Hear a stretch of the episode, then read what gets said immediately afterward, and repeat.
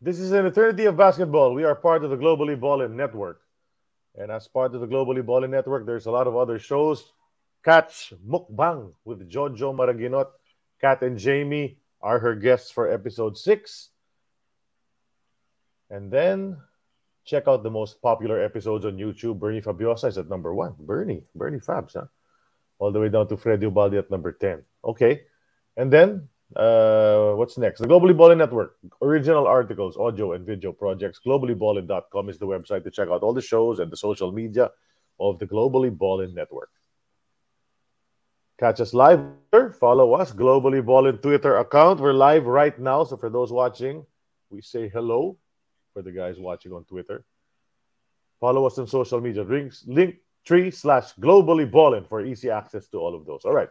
So here we go. Sorry for the slight delay. I'm Charlie Cuna together with Jay Mercado and Sid Ventura having his morning coffee. On this morning, we have episode 163 of An Eternity of Basketball, 163. And our guest for today is from Pangasinan, made his name in Pampanga. He was a star guard later on for the Adamson Falcons. And then he became a defensive specialist in the PBA. One of the peskiest, pinakamakulit na gwardya. Yung lahat ng mga binabantay niya, asar na asar. Dahil ang galing dumepensa talaga nito. But he was a scorer in college. He's actually the top scorer for his Adamson team. We'll talk about all of that. Let's bring him in. Si Juancho Choy Estrada. Kasama natin all the San Jose, California. Choy, welcome sa aming show. All right, thank you. Welcome, sir.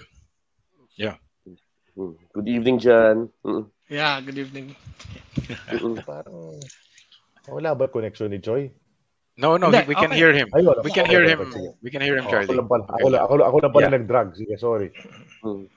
Basta, Choy, so salamat. Salamat first of all for accepting our invitation on medyo short notice.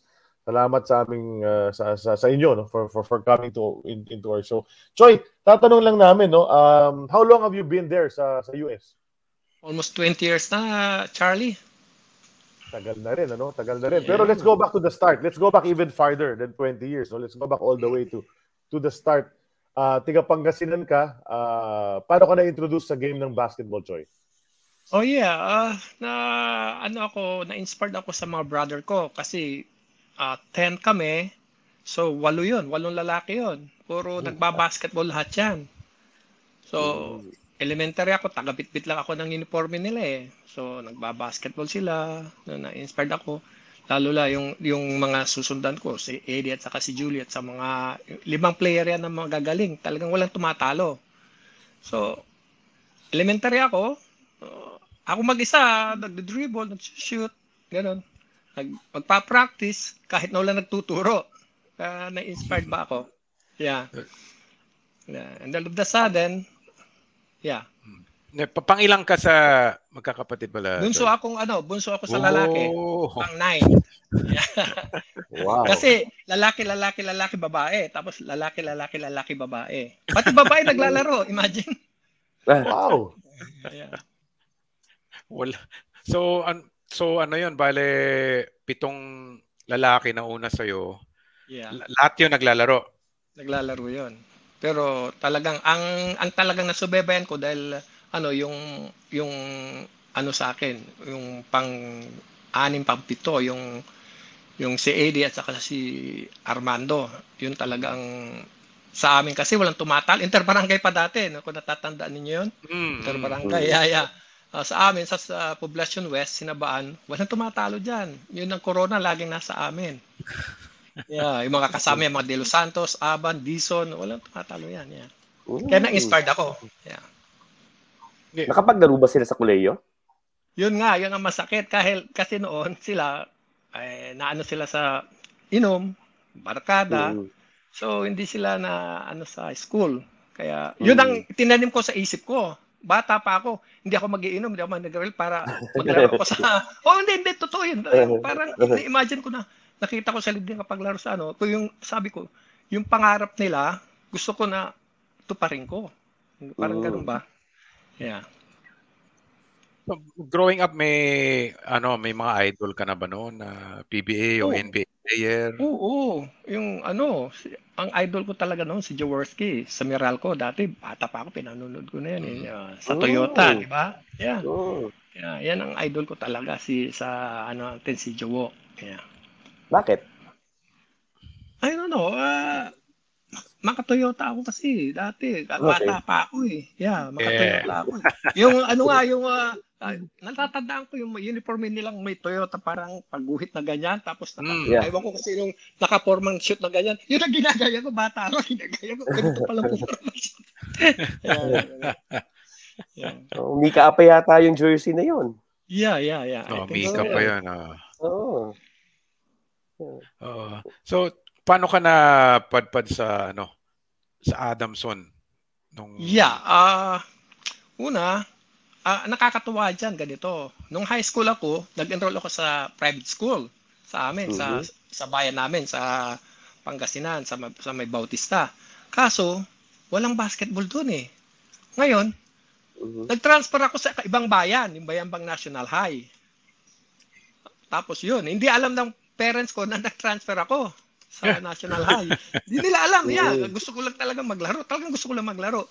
Ngayon, pag magpa-practice kami, ang gagawin ko, kasi 2 stories yung bahay namin, yung bag ko, tatalian ko yan sa pantalon ko. Ay, yung mga sapatos ko, idadaan ko sa bintana.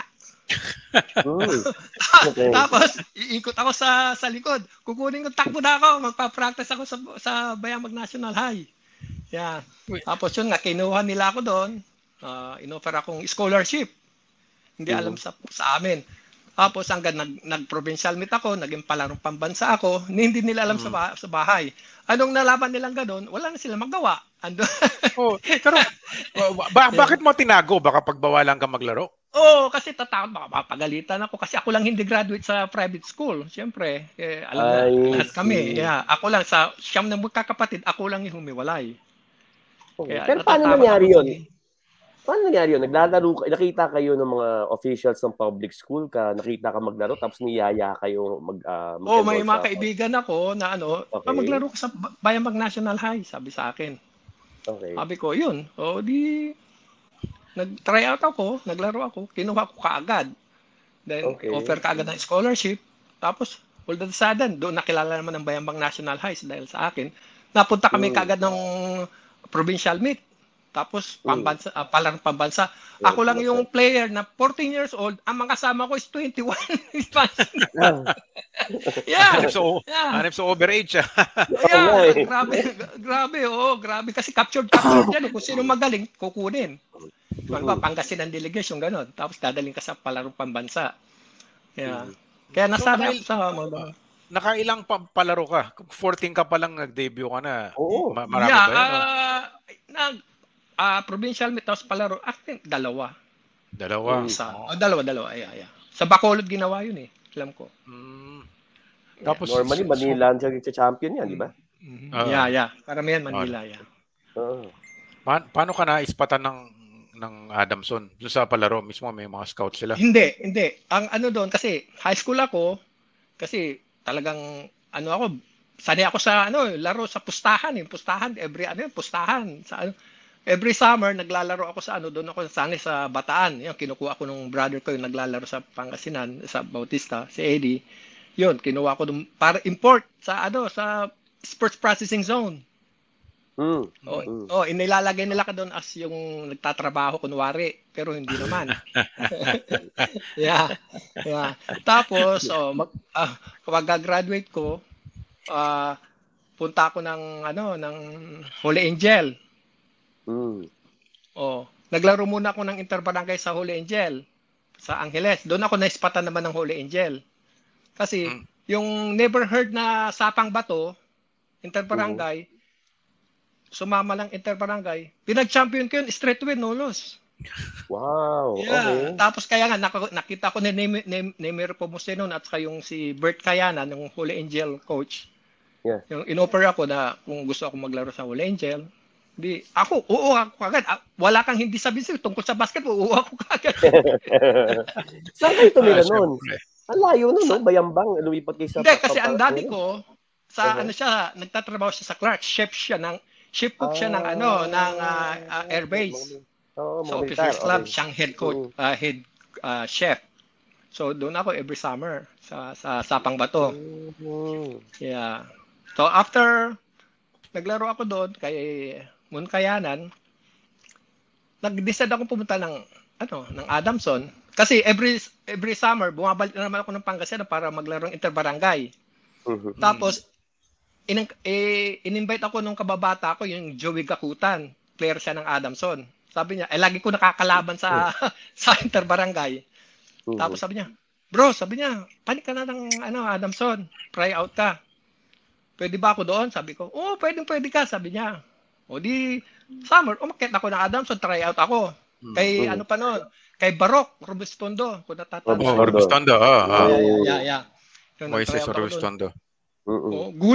Ginulat pa nga ako noon dati. Dahil ba, coach siya ng Army Jungle Fighter, kate? Tapos, ang tryout ang alas 7 ng alas 8 yata. Dumating ako mga late na. Tapos pumunta ako sa kanya. Wala akong kaalam-alam syempre. From di ako galing ako ng probinsya. Ang payat-payat ko. Talaga kung titignan mo ako that time, talagang yung sabi nga nila batang gusgusin. Yung talaga hindi mo alam na naglalaro ako. Yeah. Payat na payat ako na talagang hindi mo akala naglalaro ako. Ayun. Kinuha niya yung baril niya, tinutukan niya ako. Oh, niya, ano? Oo, yung try out ka ganitong oras. Ano ka, superstar, sabi niya.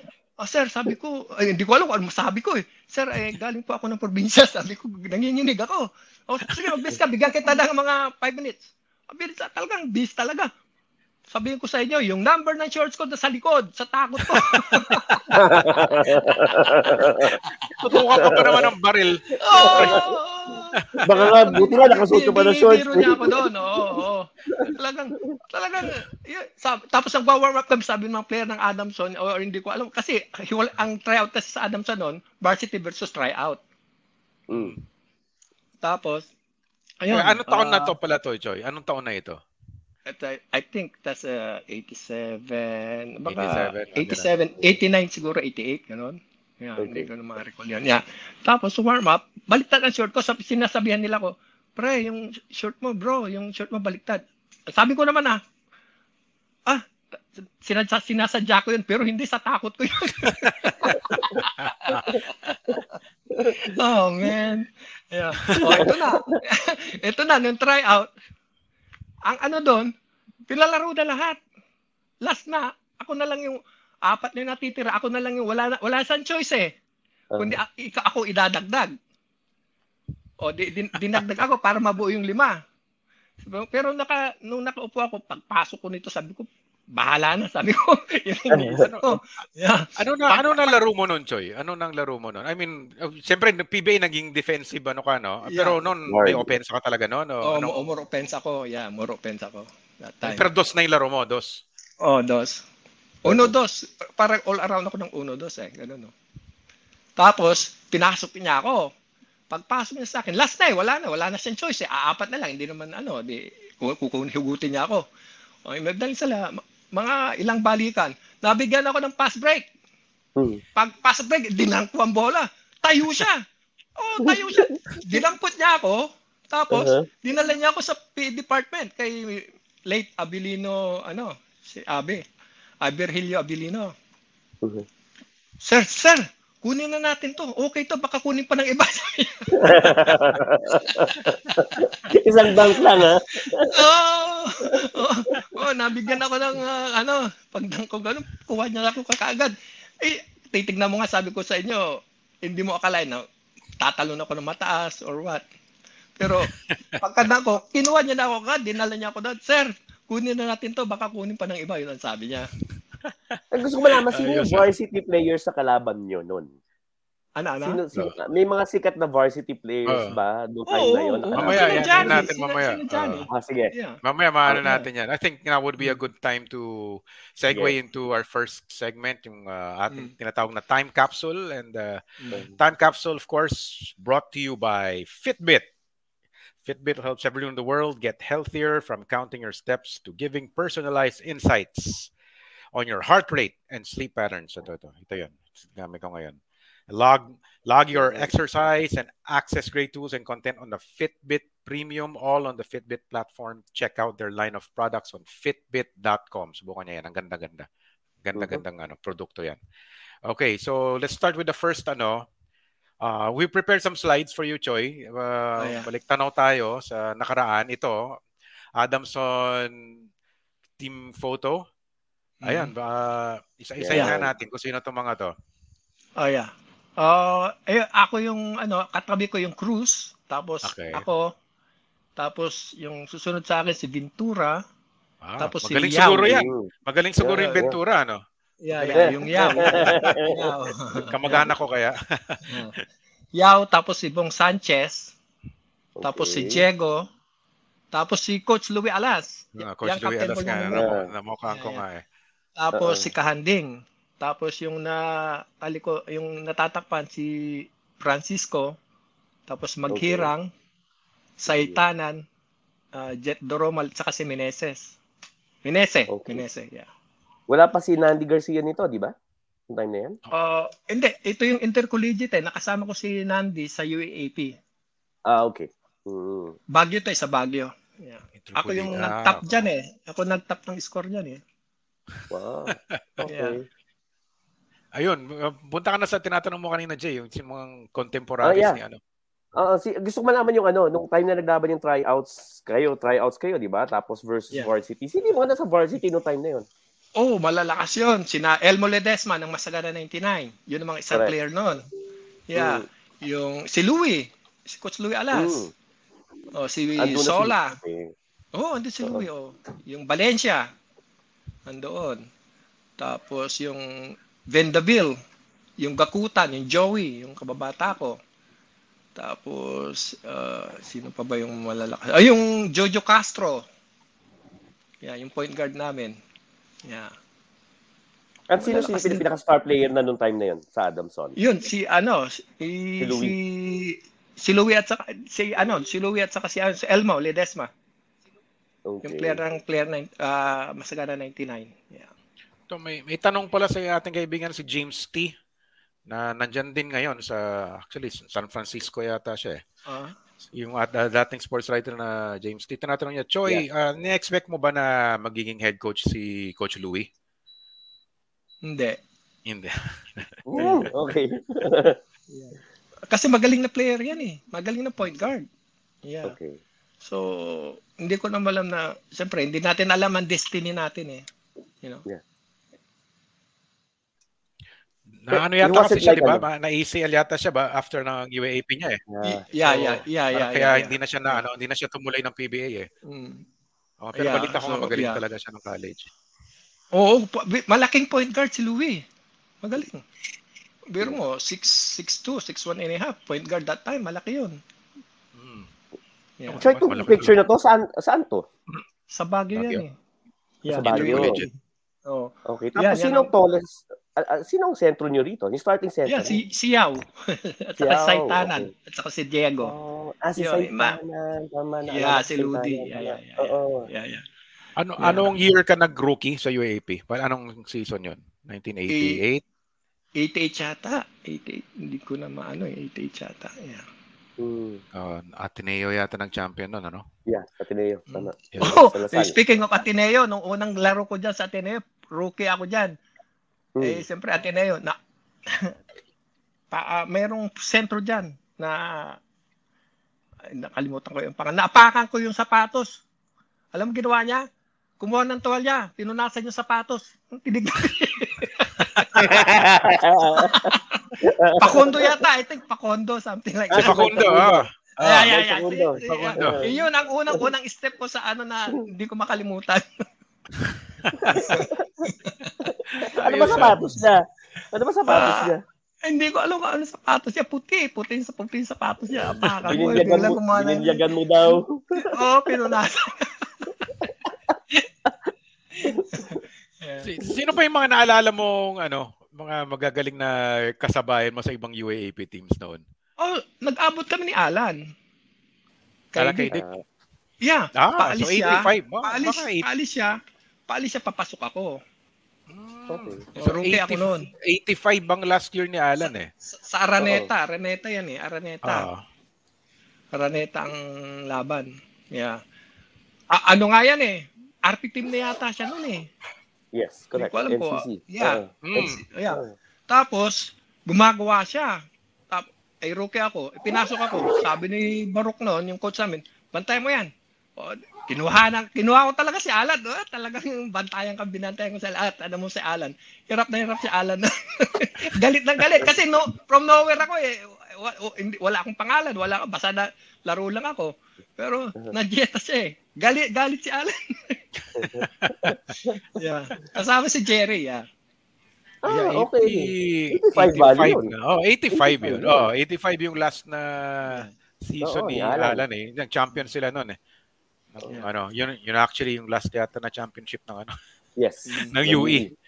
Oo. 85. No, so na doon pa sina ano, Ronnie sa UP. Yeah. Eric yeah. Oh. Malalakas yung ano na, malalakas din natnan ko nung rookie ako. Yeah. And then nabakante ka ba sa varsity? Ano mo, 85 pumasok ka tapos 86, 87 wala ka tapos bumalik ka na. May nangyari ba ganun?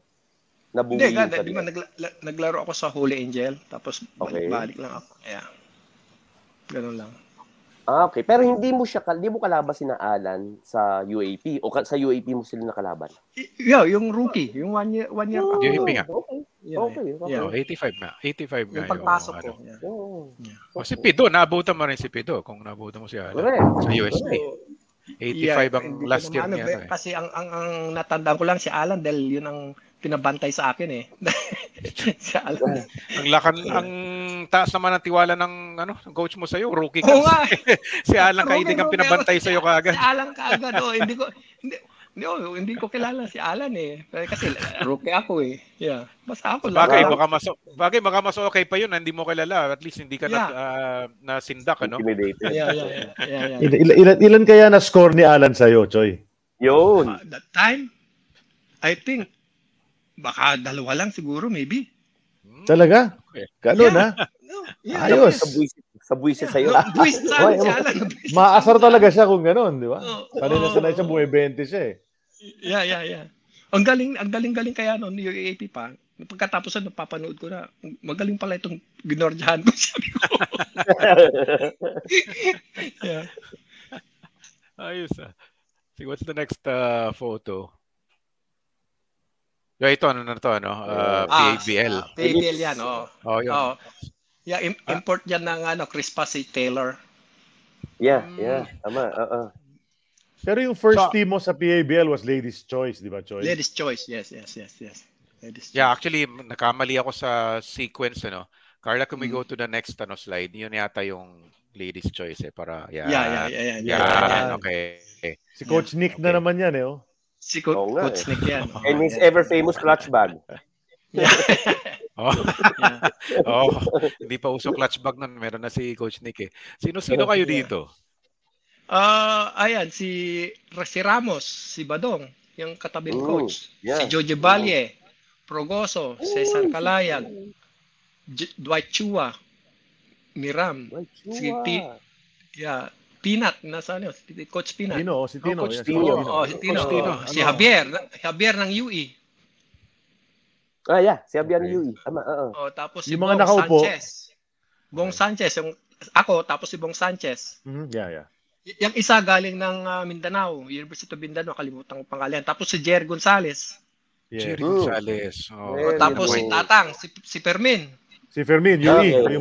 Yung may white hair. Bobby Recio. Yun, eh. Bobby Recio. Yeah. Rookie ako dyan. Ay, pagkatapos ko ng rookie, yan ang ko sa PABL. Akyat ako kaagad ng PABL. Isang taon lang ako naglaro sa yung rookie ko. Tapos PABL na ako kaagad. Okay. One year ka lang sa Adamson. Tapos puro PABL. Yeah, 1 year. Tapos PABL na kaagad. Kasi pwede ka maglaro that time eh. Basta naka 1 year ka lang eh. Yeah. Commercial player na ako kaagad. Magkano binabayad sa inyo noong time na yun? That time, siguro ako, magkano na? Siguro 15 to 20 on that time. Okay. Oh. Yeah. Umalit pa noon. 89 to, no? 90. 90 mga ano. Oo. 89 yata yan. Kung hindi ako nagkakamali. Pero yung Lady Stars hindi tumagal ano sa Hindi.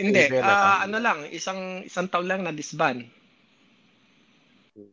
Oh, yan. Speaking of Toyota fan, ayan no. Si Gil Cortez is extending his greeting to us, no? Hello daw, Choy. 1976 Rookie of the Year yan. Teka, ayan. Ayun, bumalik si Choy. Kala ko nawala. Yeah. Oo nga. Ayun. Tapos, after, isang taon nga lang ang Ladies' Choice. Tapos, after nun, lumipat ka na ng team. Yeah. Kinuha kami ng AGFA. AGFA Color. Okay. Mga ano naman, mga... George Chua. Sige, ang coach naman doon, si Coach Eddie Reyes. At assistant niya, si Coach Mulet Pineda. Yes. Mga Ilatran. Okay. Ilatran, yeah. Yeah. Wala tayong photo ng AGFA. Wala tayong nahanap. Sino mga kasama mo ron, Choy? Dati rin, si mga Litran Boys. Pareho rin. Si Jerry, si Tino, si Badong Ramos. Kasama ko doon yung magaling, si Dong Libed. Yun ang nakasama ko. Art Ison. Si Art Ison kasama mo? Art Ison kasama ko. Art de la Cruz. Baste. Yeah. Yung Monte Aquino yata andoon nakasama ko. Yeah. Okay. Pero yun, AGFA medyo compared to Ladies' Choice, mas competitive siya, no? 'Di ba? Yeah. Lumaban-laban din 'yun eh. Yeah. Kahit paano. Pero no time medyo naglaro pa si Liembeng sa AGFA. Oh yeah, bumalik si Liembeng noon. At saka si Tony Torrente. Yeah. After 1986 kasi bumalik sila ng PABL eh. Silang dalawa. Yeah. After PBA. At saka parang tropa yata ni Lim Engbeng ng mga Chua, di ba? Parang ganun yata ang kwento. Yeah. Marami ka naman natutunan sa kanya. I mean, legend din yun kahit pa paano. Oo. Sa kanya, ano siya, yung aalalayan ka ni Beng. Ni Beng. Mabait siya. Mabait siya. Eh, yung pagkagat sa fake. Hindi siya ba yung tactical niya? So, may pangalan siya superstar na ganun. Hindi. Sabi niya, gagayad ka niya. Ganito, ganyan. Mabait siya. Ayun to pala. Sabi rin ni Rod, Yabes. Noli Banate, Rudy Lalota rin pala. Nandun. Yeah, Banate. Yeah. Mga ex-pro. Mga 88 na siguro yun. Kasi si Noli nasa Great Taste pa ng 87 eh. Siyempre, kabisado ko yun. Kabisado ko yun. Great Taste pa ng world. Yung sinabi mo before, Sid, di ba? Nung sometime 1986, 87, biglang nawala na, nagpasukan yung mga rookies, marami nawala ng trabaho na na professionals. Yeah. Yung dalawang national team kasi na-loaded yun eh, 86, 87. Correct. Well, mga 88, mga 89. Mga 89 siguro. Nangyari yun. Pero anyway, tapos may isa pang can we go back to the other photo, Carla, yung pangalawa? Yeah. Balik tayo dito. Ano ba 'to? Philip Sardines ba 'to? Hindi ko ma...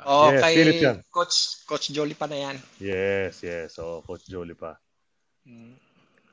Paano ang Real Madrid? Real Madrid. Paano yung transition mo dito sa Philips? Paano ka kinuha ng Philips? Kasi... umayaw ako sa AGFA, then Coach Joe nakausap ko that time. Actually si Coach Joe kinukuha ako noon ng RP Youth noon. 86. Kaya lang natakot ako. Bakit? Sa nababalitaan ko matapang at grabeng magpa-practice. Totoo naman, di ba? Totoo naman. That's right, na-experience ko. Tapos nga, nung kinausap niya ako, kung gusto kong maglaro sa kanya, hindi na ako nagdalawang isip. Sabi ko, baka dito ako matututo at dito ako may hinog. So, I accept na sabi ko, yes coach. Sabi ko, gusto pang matuto. Kasi sabi nila, perfectionist daw yan. Magaling mag-coach. Nung naglalaro na ako sa table, naririnig ko na yung mga rumors na ganyan. Kaya lang mahigpit. Mahirap magpa-ensayo. So, na-challenge ako. Kaya, inaccept ko yung ano niya. So, lumipat ako sa kanya. Which is true. Diyan ako talaga. Yeah. Grabe yung practice. Oh. Yung boards namin. Oh my God. Whole court yun, boards. Tapos yung planting guys. Oh, tapos mahulog ang bola. Uulitin nyo ulit. Oh, Diyos ko. Tapos planting rice, yung 1-on-1 defense. Yan ang, pero diyan ako talaga ano, diyan talaga ako natuto kay Coach Joe. Siyang parang yung kulang ko, kung ano mang kulang sa akin, siyang nagpuno. Curious lang ako, Choy. Ano exactly yung ano areas na nag-improve ka under Coach Joe? Sa defense, stamina, yung maging yung intelligent kang player, yung ginagamit mong utak mo. Ah, okay. Yeah. May term kasi na ginamit si Coach Olsen noon nung in-interview ko siya. Yung mga natutunan niya kay Coach Joe, sabi niya, pinaka-natutunan daw niya yung basa ng sitwasyon. Yeah. Oh, yun. So, totoo same yan. Case tayo. Same, yeah. Same. Yeah. Magaling. Hindi naman sa... Inaangat ko siya, dalaging coach ko siya, pero one of the best. Yeah. Mahigpit nga lang, pero para sa'yo. Yeah. Oo, kasi alam mo, totoo lang. Nagpa-practice ako sa Adamson dahil varsity ako ng Adamson, tapos pa-practice ako ng Phillips, di ba? Dalawang practice ko sa araw eh. Kaya lang pagdating ng kasi sa Adamson pa ako natutulog doon eh. Akong naka-quarters ako doon eh. Doon pa rin ako natutulog. Ayaw ko nang tumilaok yung manok. Kasi umaga na naman. Sabi ko, makikita ko na naman si Coach Joe. Hirap-hirapan na naman to. Yan eh. Kapag ka tumilaok na yung manok, eto na. Sabi ko, eto na po. Yeah. Saan ang practice niyo nun, Rizal? O hindi, sa Dumlao. Dumlao. So, layo pa nun mula San Marcelino. Punta ka pang Dumlao. Yeah. Ilang beses ka namumura ni... naglaro sa Dumlao, no? Yeah. Ilang beses ka namumura ni Coach Joe? Ah. Kung ano, puro pong alang-ala inabot ko dyan.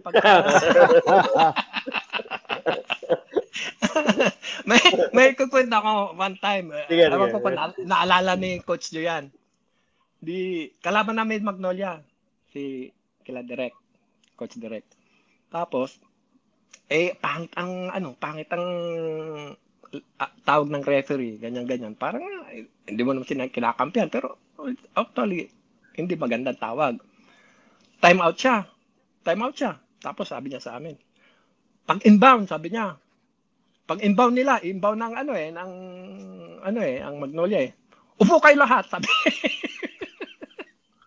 Nag-inbound siya, pagkabigyan ng bola ng referee, umupo kami lahat. Ay, yung apesa, hindi alam kung anong gagawin.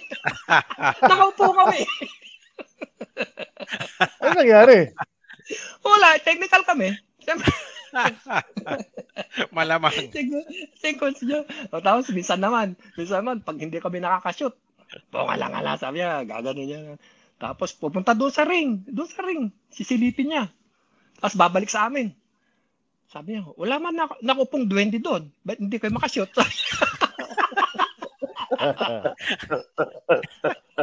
Typical Coach Joe. Tapos, nanigarli siya, di ba? Nanigarli yan. Tensya masyado. Tapos, sigarilyo, papatay niya. Tapos, Ray, sigarilyo. Si Coach Ray, ang tagbigay eh. Wala na may bigay si Ray. Coach Ray, sigarilyo. Namulot si Coach Ray ng sigarilyo. Siyan bigay. Yung pinapatay niya.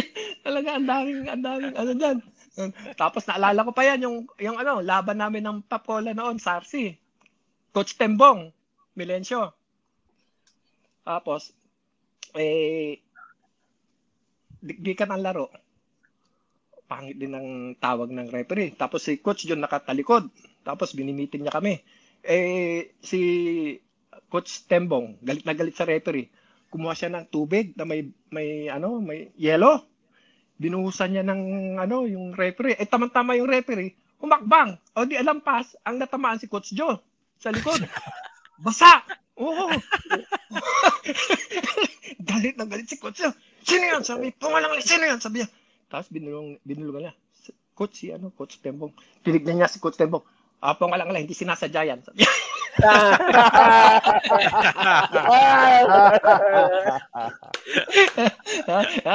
Hindi sinasadya. Let's go guys, hindi sinasadya.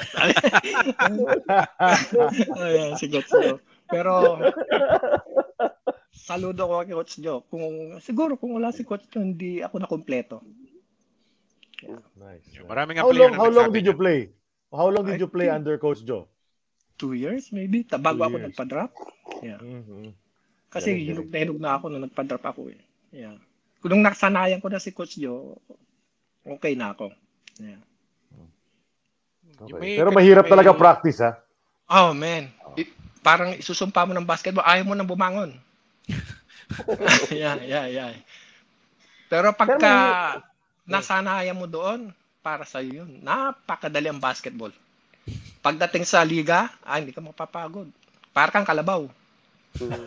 Saka, magaling. Tignan mo lahat ng galing sa kanya. Marunong bumasa ng sitwasyon. Yeah. Pero kanina nga yung lineup nyo, pinakita kanina eh, di ba? May nag-comment. Nandun yung lineup mo sa Philips. Mm-hmm. Puro mga rin yun eh. Mga iba na-guess na namin. Ganon din ang sinasabi tungkol kay kay Coach Joe. It's Bennett Palad, JB. Yeah. Yan, di ba? Yung makasama ko. Yan, may makasama ko. Halos yung dinatnan ko doon na nakasama ko, umakyat ng pro. Pero lang si Coach Francis Chua. Yung kasama ko si Al. Yeah. Gano'ng kahirap kumuha ng playing time kay Coach Joe? Kasi alam naman natin na syempre, maano si Coach Joe sa playing time, no? Paano mo naipon yung tiwala sa kanya? Sa kanya, maglaro ka. Kaya doon ko nakuha 100% eh. Maglaro ka ng pagpasok mo, ibigay mo na. Kasi hindi mo alam. Baka hindi mo ibibigay. Iupo ka nun. Walang star-star sa kanya. Yeah. Pagka sama ng laro mo, upo ka dyan. Magantay ko uli ng ano. Yeah. Kaya, natanim sa isip ko, pagpasok ko sa kanya, wala na yung, hindi ko muna isipin yung bukas na basketball, ay isipin mo ngayon. ngayon, wala na yung bukas. Yung 2 years ko sa field pa. Sige. Mukhang malaki talaga tiwala sa iyo kasi dito sa litratong to, sa iyo pinabanta yung import ng Chris po. Correct. Diba? Yeah. I'm glad na nakuha ko nga yung tiwala ni Coach Joe. Sinuklian ko naman yung yung pagtitiwala niya sa akin para pagdating sa laro talagang dive for double ako. Troy, there was a time na Grand Slam ang Philips runner up. Mm-hmm. No. Andun ka ba nun? Tapos was there a time na nag-champion na Philips nung andun ka rin? Pasok ako kina Ronnie yun eh, magsanok. Yeah, pag champion nila yun, papasok ako. Mm-hmm. Wala 88. Pa ako noon. 88 siguro yun na yung third conference. Oh. Yeah. Yun yung championship eh. Yeah. Mm-hmm. Sinala Ronnie Lucero nang nakasama ko noon. Mm-hmm. Okay. Habang next natin. Kasi Dodong Pustanes. Yeah. Si Dodong. Dodong Diamond. May Coach Joe story rin yun. Oo. Si Yung natatawa ko diyan si Dwayne Salvatierra, yung coach, si Dwayne natatandaan. Laging late 'yan. Laging late. Galit na galit si Coach Joe. Sabi niya, "Dwayne, bakit ka na late?" Coach, ganyan namatay ano. O masusunod naman 'yan, naubos yung patay sa inyo, sabi niya. Ang daming kwento niya pati mga taga UP basta daw sa mga dahilan ng late. Champion daw si Dwayne. Lahat na lang daw na kamag-anak namatay na. Yun nga. Sabi ni Coach, baka patayin mo ulit yung mga namatay, sabi ni Coach Joe. One time si Dodong, si Pusanes, si Dong. Uso ng Michael Jordan doon, 'di ba? Naka-kneecap si Dong, 'di ba? Naka-kneecap siya. Tapos dumating si Dong. Dong, sabi ni Coach Joe, para saan yang kneecap mo? Coach, parang kay Michael Jordan lang to, sabi niya. Tapos sabi ni Coach Joe, Michael Jordan ka ba? Si Coach Joe, minsan nakakatawa. Nice. Mm-hmm. Saka hindi pagpasok mo sa Philips, masarap na team yan. Diyan ako nag-enjoy. Hindi, parang ano, ginawa niyang yung, ano, yung brotherhood. Yeah. Yung lalabas kayo, yung bibinyagan kayo niya, isang gabi lalabas kayo tatlong player. Iinom, ganyan. Eh, ako hindi umiinom that time. Ako napainom eh. Inatid ako ni JB sa ano ko noon. Hindi ikot na kami Choy, saan tayo? Hindi ko na alam kung saan ako uuwi.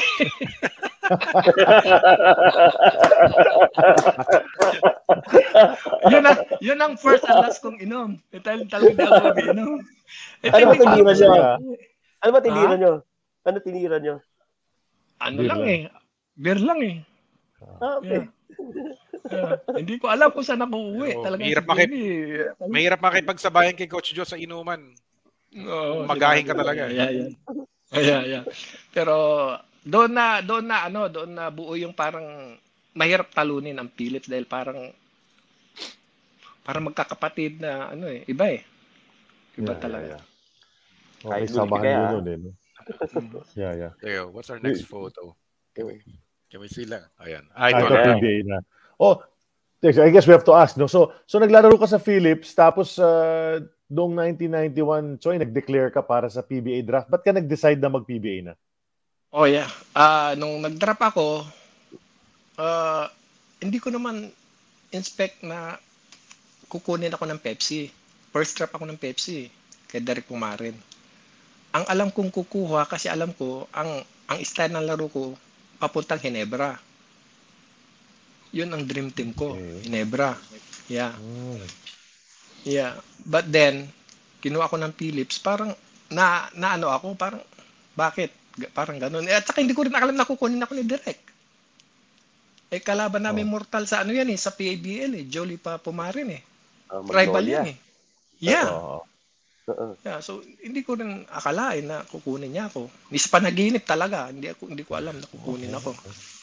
So, ayun, nagpa-practice na ako sa Pepsi pero tinawag ako ni ang manager pa noon si Steve Watson. Oh, Stevie. Oh. Yeah, sabi niya, "Chef, perma mo na itong kontrata," sabi niya. Sabi ko sa sir, mukhang hindi ko pa kaya maglaro. Siguro bababa muna ako ng PABL. Sabi nila, hindi, kaya mo na. Iba nga, sabi niya, pag ganyan to, nakakandarapan ng pirmahan yan. PBA na to. Isipin mo, sabi sa akin. Bihira yan. Sabi ko, hindi ko pa kaya. Pero actually, talagang, parang, hindi ko ano sa Pepsi. Yeah. So, hindi mo lang type? Ako. No, yeah. Hindi ko lang, Kaya bumaba ako ng Pop Cola. Yeah, sweet. Pero Choy, hindi ba kayo nag-uusap ni Coach Derek? Hindi ka kinausap ni Coach Derek nung drinaf ka niya? Tapos kinausap ka na parang siguro naman nabilib siya siguro sa'yo dahil sa mga matchups nga ninyo ng PABL kaya kanya pinili bigla. Walang ganun? Wala naman. Basta yun lang. So si Watson lang kausap mo? Oh, si Steve. Yeah. Oh. Okay. Sino tumawag sa'yo nung na-draft ka? Yeah. Ano? Paano mo nalaman? Televised na ba noong 91? Televised yun. Yeah, televised yun. Okay. Jacket ba? Yeah, sa, okay. Ayun yata yung unang draft na televised. Correct. Tama ba, Jay? Televised. Tama.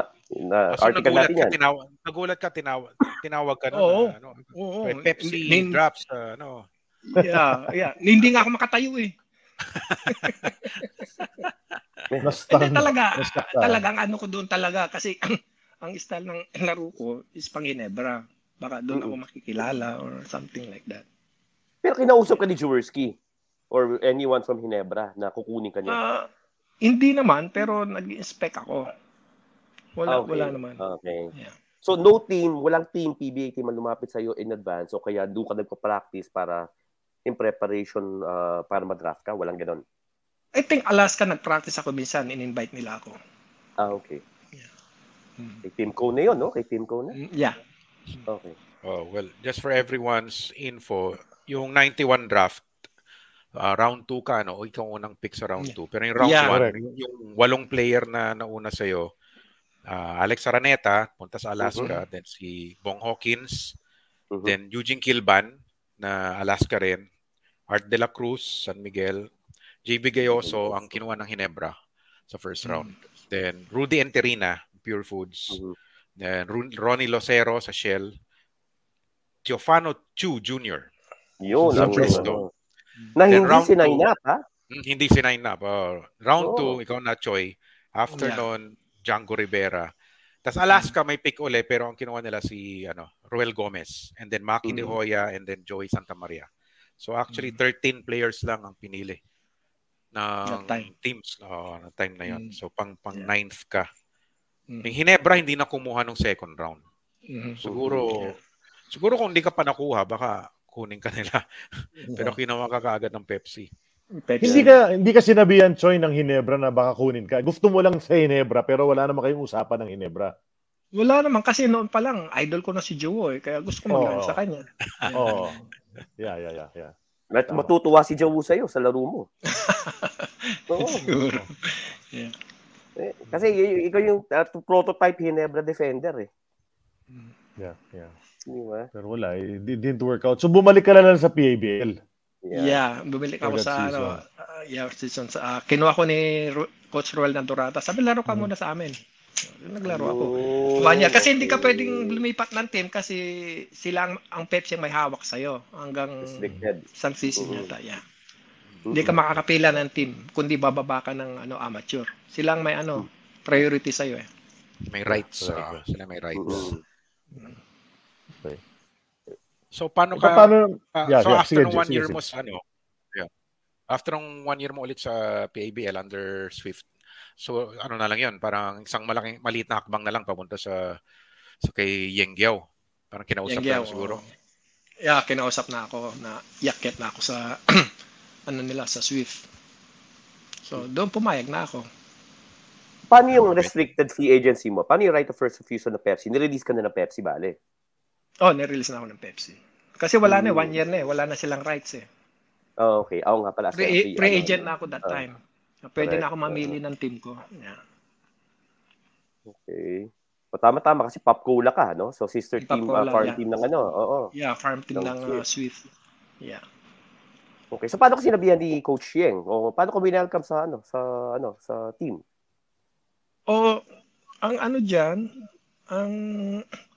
Ang ang kinausap nila yung manager ko, si Mundatol that time. Yeah, siya ang nakipag-negotiate. Yeah. Mundatol, writer ba yun dati? Yeah. Okay, tama. Writer ng Abante. Abante, I think. Yeah. Okay, and then, what was... Yeah, sorry. Lenny, go, Jay, sige. And what was your, yung first contract mo, 1 year, 2 years? Paano naging arrangement on? Lang yata ako noon. 1 year? Okay. Pero nung nag-champion kami, nakita nila, kasi nung rookie ako, gamit na ako ni Coach Yeng eh. Correct. Ako ng shadow ni Rudy. Kung wala sa salob, ako andon. Palitan kami. So, Well, pagkatapos nung nag-champion kami kay Tony Harris, yung first ever champion ng Swift. Yeah, correct. Yeah, and then perma ako kaagad, renew kaagad, extend kaagad ang kontra ko. 2 years kaagad binigay. Another 2 years pa. Yeah. Pero unang salta mo sa Swift, unang conference mo sa PBA, anong pakiramdam mo na sino unang tumira sa'yo, gano'n? Sino unang binantayan mo na matinding player? Yeah. Totoo lang, wala. Ako ang bumira. Kasi inunahan ko na sila. Hindi, kasi nakikita ko eh. Kasi siya may na-welcome ka, ganyan-ganyan. Hinanda ko na yung sarili ko. Hinanda ko na. Kasi ang type ng laro ko, yung talagang makipagbangga, ako eh. Trabaho lang talaga yon. Ako na yung nag-anticipate. So, sino yung unang binanatan mo? Yung Rick Kastner. Nakita mo sa video? Rick Kastner. Rick Kastner. Yeah, Presto. Yeah. Ako yung binabantay, tapos lagi akong tinutulak. Akala niya, ganun-ganun lang. Oh, di binanatan ko pagbanat ko noon, pagtalikod ko niya at saka niya ko binanatan sa likod. May nag-comment ka diyan na ano natin, na viewer natin nung pinost natin yung photo, yung poster mo, yung Eldridge Recastner incident. Yeah. Naalala ng mga fans ngayon. Galing ha? Yeah. Oh, naging NBA player 'yun ha. Kasi hindi talaga makashoot. Hindi kahit anong gawin niya. Talagang ako kasi pag binantayan kita face to face, talagang bahala. Hindi ko makakatanggap ng bola. Kahit ano, lumalangoy talaga ako sa screen. Alam ko may pipit, talagang ano, langoy talaga ako. Hindi ko ano na masaktan ako or what. Wala na sa isip ko yun. Basta ako, trabaho lang. Yun lang. Makatulong sa team. Yun lang.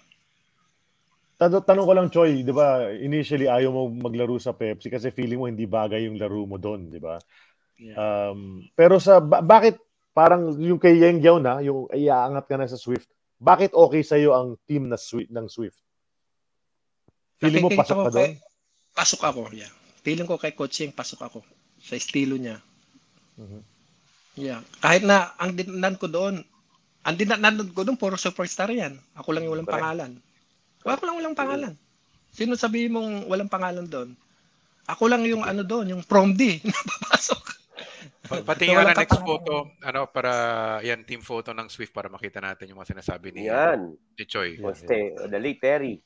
The late Terry Saldana, yeah. Mm-hmm. Actually, ano na to eh, di ba? This is the year after na, no? Yeah. 1999, diba? Kasi nandiyan na si Vergel eh.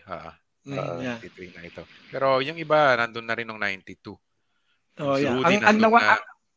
Ang nawala diyan yung si pare Andy De Guzman, si Jack Tanuan, yan ang nawala diyan eh. Yeah, at saka si Rick Marata. Santa Lucia trade kasi yun eh, yun yung trade na Meneses. Bumasok sila. Yung kasama mo nung rookie ka si Al Solis, Eric Reyes, Nelson Aceitono, Bonel. Yoyoy Villamin, si Rudy. Yeah. Si Marata. Oh. Dicky Bognot, yung si Andy nga Jack. Yeah. Tapos yung import mo si Henderson tsaka si Harris. At saka si ano? Delphine Rizani, yeah. Nandun din, 1992. Kaling Cebu yata yan eh. Oh. Cebu yan, yeah.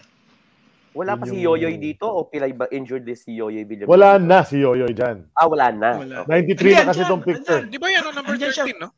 Ay, hindi, nandiyan. Sorry. Number 13, katabi ni Choy. Katabi ko. Sorry. Sinong katabi ni Yoyoy sa kaliwa niya? Si Teroy Albarillo. Si Teroy Albarillo. Oh, Teroy. Tapos sa kanan mo, siya na yun, ano? Cadel Mosqueda. Si Cadel Mosqueda. So, naging teammate mo pareho si Cadel Mosqueda at si Dicky Bognot. Yeah, si Richard. Yung pareho laro ng dalawang yun eh. Halos pareho laro ng dalawang. Yeah, diba? Yeah, malalaki jump. Pareho. Diba? Yeah, pareho. Twins yun eh. Yeah. Galing ng team na to. Terry, Yoyo, yung power forward. Oh. Alam mo yung team na yan? Grabe yan. Wag mong umpisahan na ano, yung mananakit ka. Okay naman eh. Pero pag umpisa mo, tatapusin ka ng mga yan. Hindi, totoo. Yeah. Mga silent assassin yung mga yan eh. Lahat. Okay. Lumalaban lahat yan.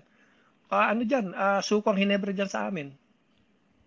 Yung team na yan. Distrito eh. Nandyan na. Coach Yeng mismo. Ano eh, di ba? Yeah. Natin si Coach Yeng ba? Ganun na dati, Choy? Kasi kanila si Coach Yeng ngayon na very, ano, di ba? Very tough love on his players. Sa inyo rin ba? Ganun ba? Dati si Coach Yeng, hindi pa naman masyadong ganun. Pero, meron na rin konti. Kaya nga pag natatalo kami, pinapatago namin yung upuan eh kasi hinahampas niya. Pinapatago lang sa mga boy namin. Pero ganun lang siya. Pero napakabait na tao yan. Emotional lang masyado. Kapal ano naman ang kwento mo tungkol kay Tony Harris? Oh, kay Tony? Ano ba? May Tony Harris, ano ka ba, story? Si Tony, lahat yan, nakaaway niya sa practice. Bakit? Sa practice. Bakit? Sa practice, pikun yan. Ayaw nasasaktan. Lahat yan. Walang hindi nakaaway yan. Magmula player hanggang coach, hanggang manager. Yung kayong dalawa lang, napikun sa'yo? Oo, napikun sa akin. Ano ginawa mo? Ano ginawa mo sa kanya? Kasi natapat sa akin, ginagordian ko siya. Ayaw niya yung dinideny ko siya. Gusto niya bigay ko yung bola. Hindi pwede, practice yun eh. Oo nga naman. Hindi pwede yun eh. Hindi pwede. Kahit na-import ka eh. Ano, hindi pwede sa akin yun, syempre. Yeah. Ako napikon siya. Tinutulak-tulak niya ako, ganun. Tapos, pag inis na siya, yung bola, sisipaan niya, hanggang doon sa bleacher, tupulutin mga ballboy. May attitude si Tony. Yeah. Oh, mukha nga. Pero kamusta naman sa pag hindi sa laro, yung hindi sa practice, pag kunyari, kumakain na kayo, or yung, di ba, bago ang game, ganyan. Oo. May, normal naman siya. Okay lang. Ayaw lang niya na binabantayan mo siya ng gano'n. Yeah, ayaw mo lang. Ayaw niya lang sa sangkot. Pero sa laro, kahit sikuin mo, okay naman sa kanya eh. Oh, hindi. Totoo naman eh. Hinebra, ginugulpi na siya. Naka 105 points. Yeah. Ay, yung kalaban namin yung Hinebra sa out of town, yung drinik niya yung record. Yeah. Yun, umpisa pa lang, pag-toss pa lang ng bola, sikuhan na yun. Oo. So, di ba, ang import nila si Jamie Waller? Yeah. Mm-hmm. Yeah. Galit nga si Coaching dun eh. Sabi niya, time out siya eh. Tignan yung ginagawa kay Tony. Kawawa na siya, sabi niya kanya. Kung ano ginagawa ni Tony, hindi nang gawin natin sa import nila, sabi niya. Tapos tinitignan ako ni Coaching. Pag hinatak niya, Coach, Choy, pasok ka. O, pagpasok ko, eh walang referee. Labas ni Chito. Tinitignan ko. Natapat sa, humihingi ng bola si Waller sa, sa Lopos. Uh-huh. Walang ref, wala na kami, binigyan ko. Lahat kami andon, si Waller gumagapan. Ang laking tao noon, hindi ka natakot? Nagsumbong ako kay Jomo, sinumbong ako. Galit na galit si Coach Josak, ay si Coach Jomo sa akin. Hindi lang malaking tao, kamukha pa ni Tyson. Okay. Yun na nga. Diba? Yeah. Mukha talagang palaban yun, si Jamie Waller, di ba? Oo, di pagdating dito, pinatawag ko sa office, PBA fight. Sino ba commissioner na nun? Si June Bernardino. Ray Marquez yata, di ba? Ayaw ko kung si June o si ano. Yes, si June. Executive Secretary si June. Ikaw pa yun na-fine, eh si Tony Harris, 59 free throws ang tinira ng game na yun. So, ibig sabihin, ilang beses siyang final ng matindi, di ba? Oo, grabe yun. Grabe yung larong namin yun. Talagang lumilipad talaga mga ando. Paano si Distrito? Dati niyang teammates yung mga yun. Nakikisaw-saw ba si Distrito? Oo, Triple all yan. Walang. Kaya nga sabi ko sa'yo, pagka inumpisa mong safe yung team na yan, wala. Kami ang tatapos. Oo. Atapang din eh. Tinan mo, Bilasin, Saldanya, Asaitoro, di ba? Si Terry. Diba? Saldanya nga. Yeah. Di ba? Tapos siyempre. Achilles heel ni Jane ng Hinebra yan eh. Pag veterano mga kalaban. Magulang diba, din niya si Eric Reyes. Oo, si Eric. Ganyan-ganyan yan pero. Alam mo, ngingiti-ngiti ang bayan. Hindi. Pag natin ko niyan, lagot ka kay Eric. Ganun lang si Eric. Pero matapang yan. I think yung team naman kasi nakuha yung character din ng coach eh. So si Coach Yeng at matapang talaga so Coach Ruel din actually. Si Coach Ruel. Sino tong isa? Sino yung may pito katabi ni Berhel? Si ano yan? Si yung ano namin yan? Trainer namin. Nakalimutan ko ang pangalan niyan. Ateneo yan. Alam ko. Ito ba si Chris Monfort? Chris Monfort. Chris Monfort yan. That is Coach Chris. Kaya nga sabi ko familiar eh. UAAP nakalagay sa shirt niya. The late Chris Monfort. Yeah. Oh. Yeah. Okay. There's one more photo, I think, Sid, no, for this bunch. Yeah, I think so. Itong ano na lang to. Yeah.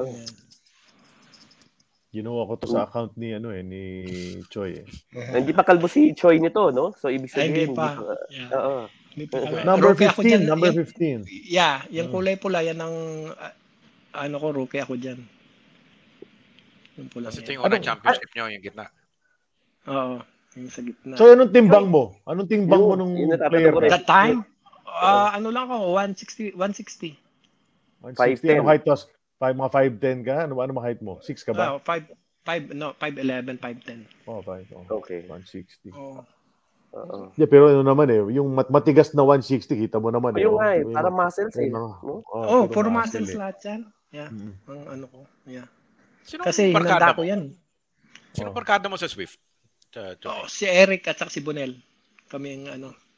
Kami ang ano dyan. Masaya ba kasama si Bonel? Oh my goodness, yeah. Tatawa ka na tatawa dyan. Sigurado yan. Yeah. Tama. Yeah, share story nga. May story ka ba kay Bonel? Na may joke ba siya na gano'n? Oo. Bonel kasi, pagka doon sa dugout namin, pinapakantan ni Dong Distrito lagi yan. Mahilig kumanta yan eh, si Bonel. Oo. Oh. Tapos, yun. Kakanta siya, ang laging inaawit niya yung pagkatapos ko ang aking pag-aaral, sabi niya, di ba? Lagi yun ang kinakanta niya. Tapos sa kanya, Bunel! Oo, Bunel, hanggang ngayon yung parang kinakanta mo, ibay mo naman, baka hindi ka na matapos.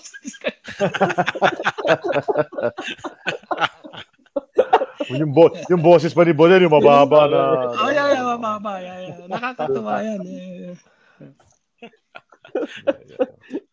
Singer pala siya, oh, si mahilig kumanta yun. Kahit sa TV dahil kumakanta si Bonel eh. Kumakanta sila ni Saldi. Hindi, tatanong ko. Sila ni Saldi. Sila ni Saldi, kumigitara pa yan, di ba? Oo. That's right. Diba? So ito, anong trophy yung championship trophy nung rookie year mo, 1993? Yan yung... Ano yan? 1992 pala. Second Conference All-Filipino dahil yun hindi namin, second lang. So ano to, silver, second place. Okay. Second place trophy lang yan. Okay. Yeah. May reason ka ba, Choy, kung bakit number 15 ang napili mo na jersey number? Wala. Kasi 7 sana ako. Andun na si Jowo. Idol talaga si Jowo eh. No, talaga idol ko talaga yan. Yeah. Alam ni Coach Yeng yan, no? Idol mo si Jowo. Hindi, wala nakakaano. Okay. So pag binabantayan mo si Jowo, ano pakira daw? Ang kulit mo eh kapag binabantayan mo si Jowo. Sabi ko. Salang proud ako dahil naguwardiyahan ko yung idol ko. Proud na proud ako noon. Hindi ka ba niya binanatan? Hindi ka na kinarate chop yung braso mo, gano'n? Hindi naman. Swerte nga ako. Nag-abot kami. Paano siya nung rookie ako eh. Okay. Nag-abot kami ni Coach Jowo. Kasi lahat ng ibang guest namin na nabantayan si Jowo na nakarati chop daw sila o napatid eh. Yeah. Diba? Hindi naman. Yeah. Awa ng Diyos. Ikaw naman, nakapagbigay ka ba kay Jowo ng isa? Ay, hindi. Idol ka. Okay. Respect yan. Right. Yeah. Okay. Yeah, so ano guys, that's the first half of Time Capsule, no? Well, first half of Time Capsule. And we remind everyone we're part of the Globally Ballin Network. Another show is Next Man Up with Diego and Jello. Catch their episodes on the Globally Ballin Network. And watch and listen to us on Spotify. Please rate us. A 5-star rating, please, on Spotify. That would help. And if you want to become our monthly supporter here on AOB, you can do that by showing your support with $4.99 or 250 pesos every month. And of course, we will love you forever if you do that. And thanks to our members. Ayan, no, for yung mga supporters natin. Joseph S., Leslie May, Divina Gracia, Ramon Dizon. Thank you sa inyo lahat. Of course, Ramon Dizon, former guest din natin yan. Thanks so much for becoming our supporters. And like and follow us on Globally Ballin Southeast Asia Facebook page. Kasi marami mga tidbits ng mga shows ng Globally Ballin Network on that Globally Ballin Southeast Asia page. All right. We enter the second half of the Time Capsule, which is still brought to us by Fitbit. Okay, and it's brought to us by Fitbit. Fitbit helps everyone in the world get healthier, from counting your steps to giving personalized insights on your heart rate and sleep patterns. Log your exercise and access great tools and content on the Fitbit Premium, all on the Fitbit platform. Check out their line of products on Fitbit.com. Feel the power of Fitbit. Okay, picture number 1 of the second part of Time Capsule. Ayan. Champion na yan. Yan ang champion photo, di ba? Ang swerte mo, no? Kasi rookie ka pala, nag-champion ka na. Choy, ang daming ibang player dyan. 10 years na sa league, wala pang championship eh. Yeah, yun naman ang ano ko, yun ang accomplishment ko sa narating ko sa ano sa basketball sa PBA. Yung champion team. Yeah. At ang tinalo nyo, 7-0. Sweep yan. Sweep 4-0. At tinalo niyo si Coach Derek, no? Mhm. Yeah. So, may, sabi na, yung team mo dapat, doon ka dapat naglaro eh. Dahil drinap nila eh. Tapos dinatalo sana ako. Malay mo, ikaw nagpapanalo. Baka ikaw nagpapanalo. Baka ikaw magbabantay kay Tony Harris. Tony. Sigurado yun. Mm-hmm. Yeah. Ano pakiramdam nito? Kasi medyo tambakan tong series na to eh. Na parang ano, nilalampaso nyo lang ang ano na no. Probably sa second most lopsided final series in PBA history. Ano pakiramdam nito? Kaya-kaya nyo ba talagang 7-up nun? Hindi naman kasi hindi ka pwedeng mag-confidence dyan eh. Overconfidence. Anytime, kakainin ka ng buhay dyan eh. Uh-huh. So, ano rin kami? Banat din kami dyan. Talagang nagpamatay din kami. Although malayo lang ang kaya... Oh, 4-0 kasi yun. Tapos, Del Demps yata yung import nila. No? Yeah. Kaya medyo surprise finalist din ng 7-Up nun eh. Kasi may San Miguel pa noon. May Shell. May Pure Foods. Diba? Oh, first time yata ito na yung dalawang expansion team na na nagkita sa finals. Diba? First and last time yata eh. Namin dalawang expansion team. Pero kita nyo yung... Kita nyo yung audience. Hinebra nyo 6-5 ba? Kita nyo yung audience na punong-puno. Diba? Kahit diba? Ultra ba to? Ultra yan. Kahit na yung bagong teams pa lang yung sumasabak sa championship. Pero after nito, 93, may mga bagong pumasok. Na yung pinakita sa dating sa photo kanina parang yan pumasok na si Berhel sa team na wala si Daddy Goose. Si Saldi saka si Saldi. Yung pinakamasarap pagka unang-una nag-champion ng expansion din kasama ka. Yun talagang napakasaya. Napakasayang sarap ng pakiramdam. Yeah. Nakasama ka sa first ever champion nila. Kumusta bonus nyo? Yo, tatanong ko sana eh. Ang sarap. Ang sarap. Bumiyahe ba kayo? Nag-abroad ba kayo? Oo, Hong Kong kami. Automatic. Oo. Nice.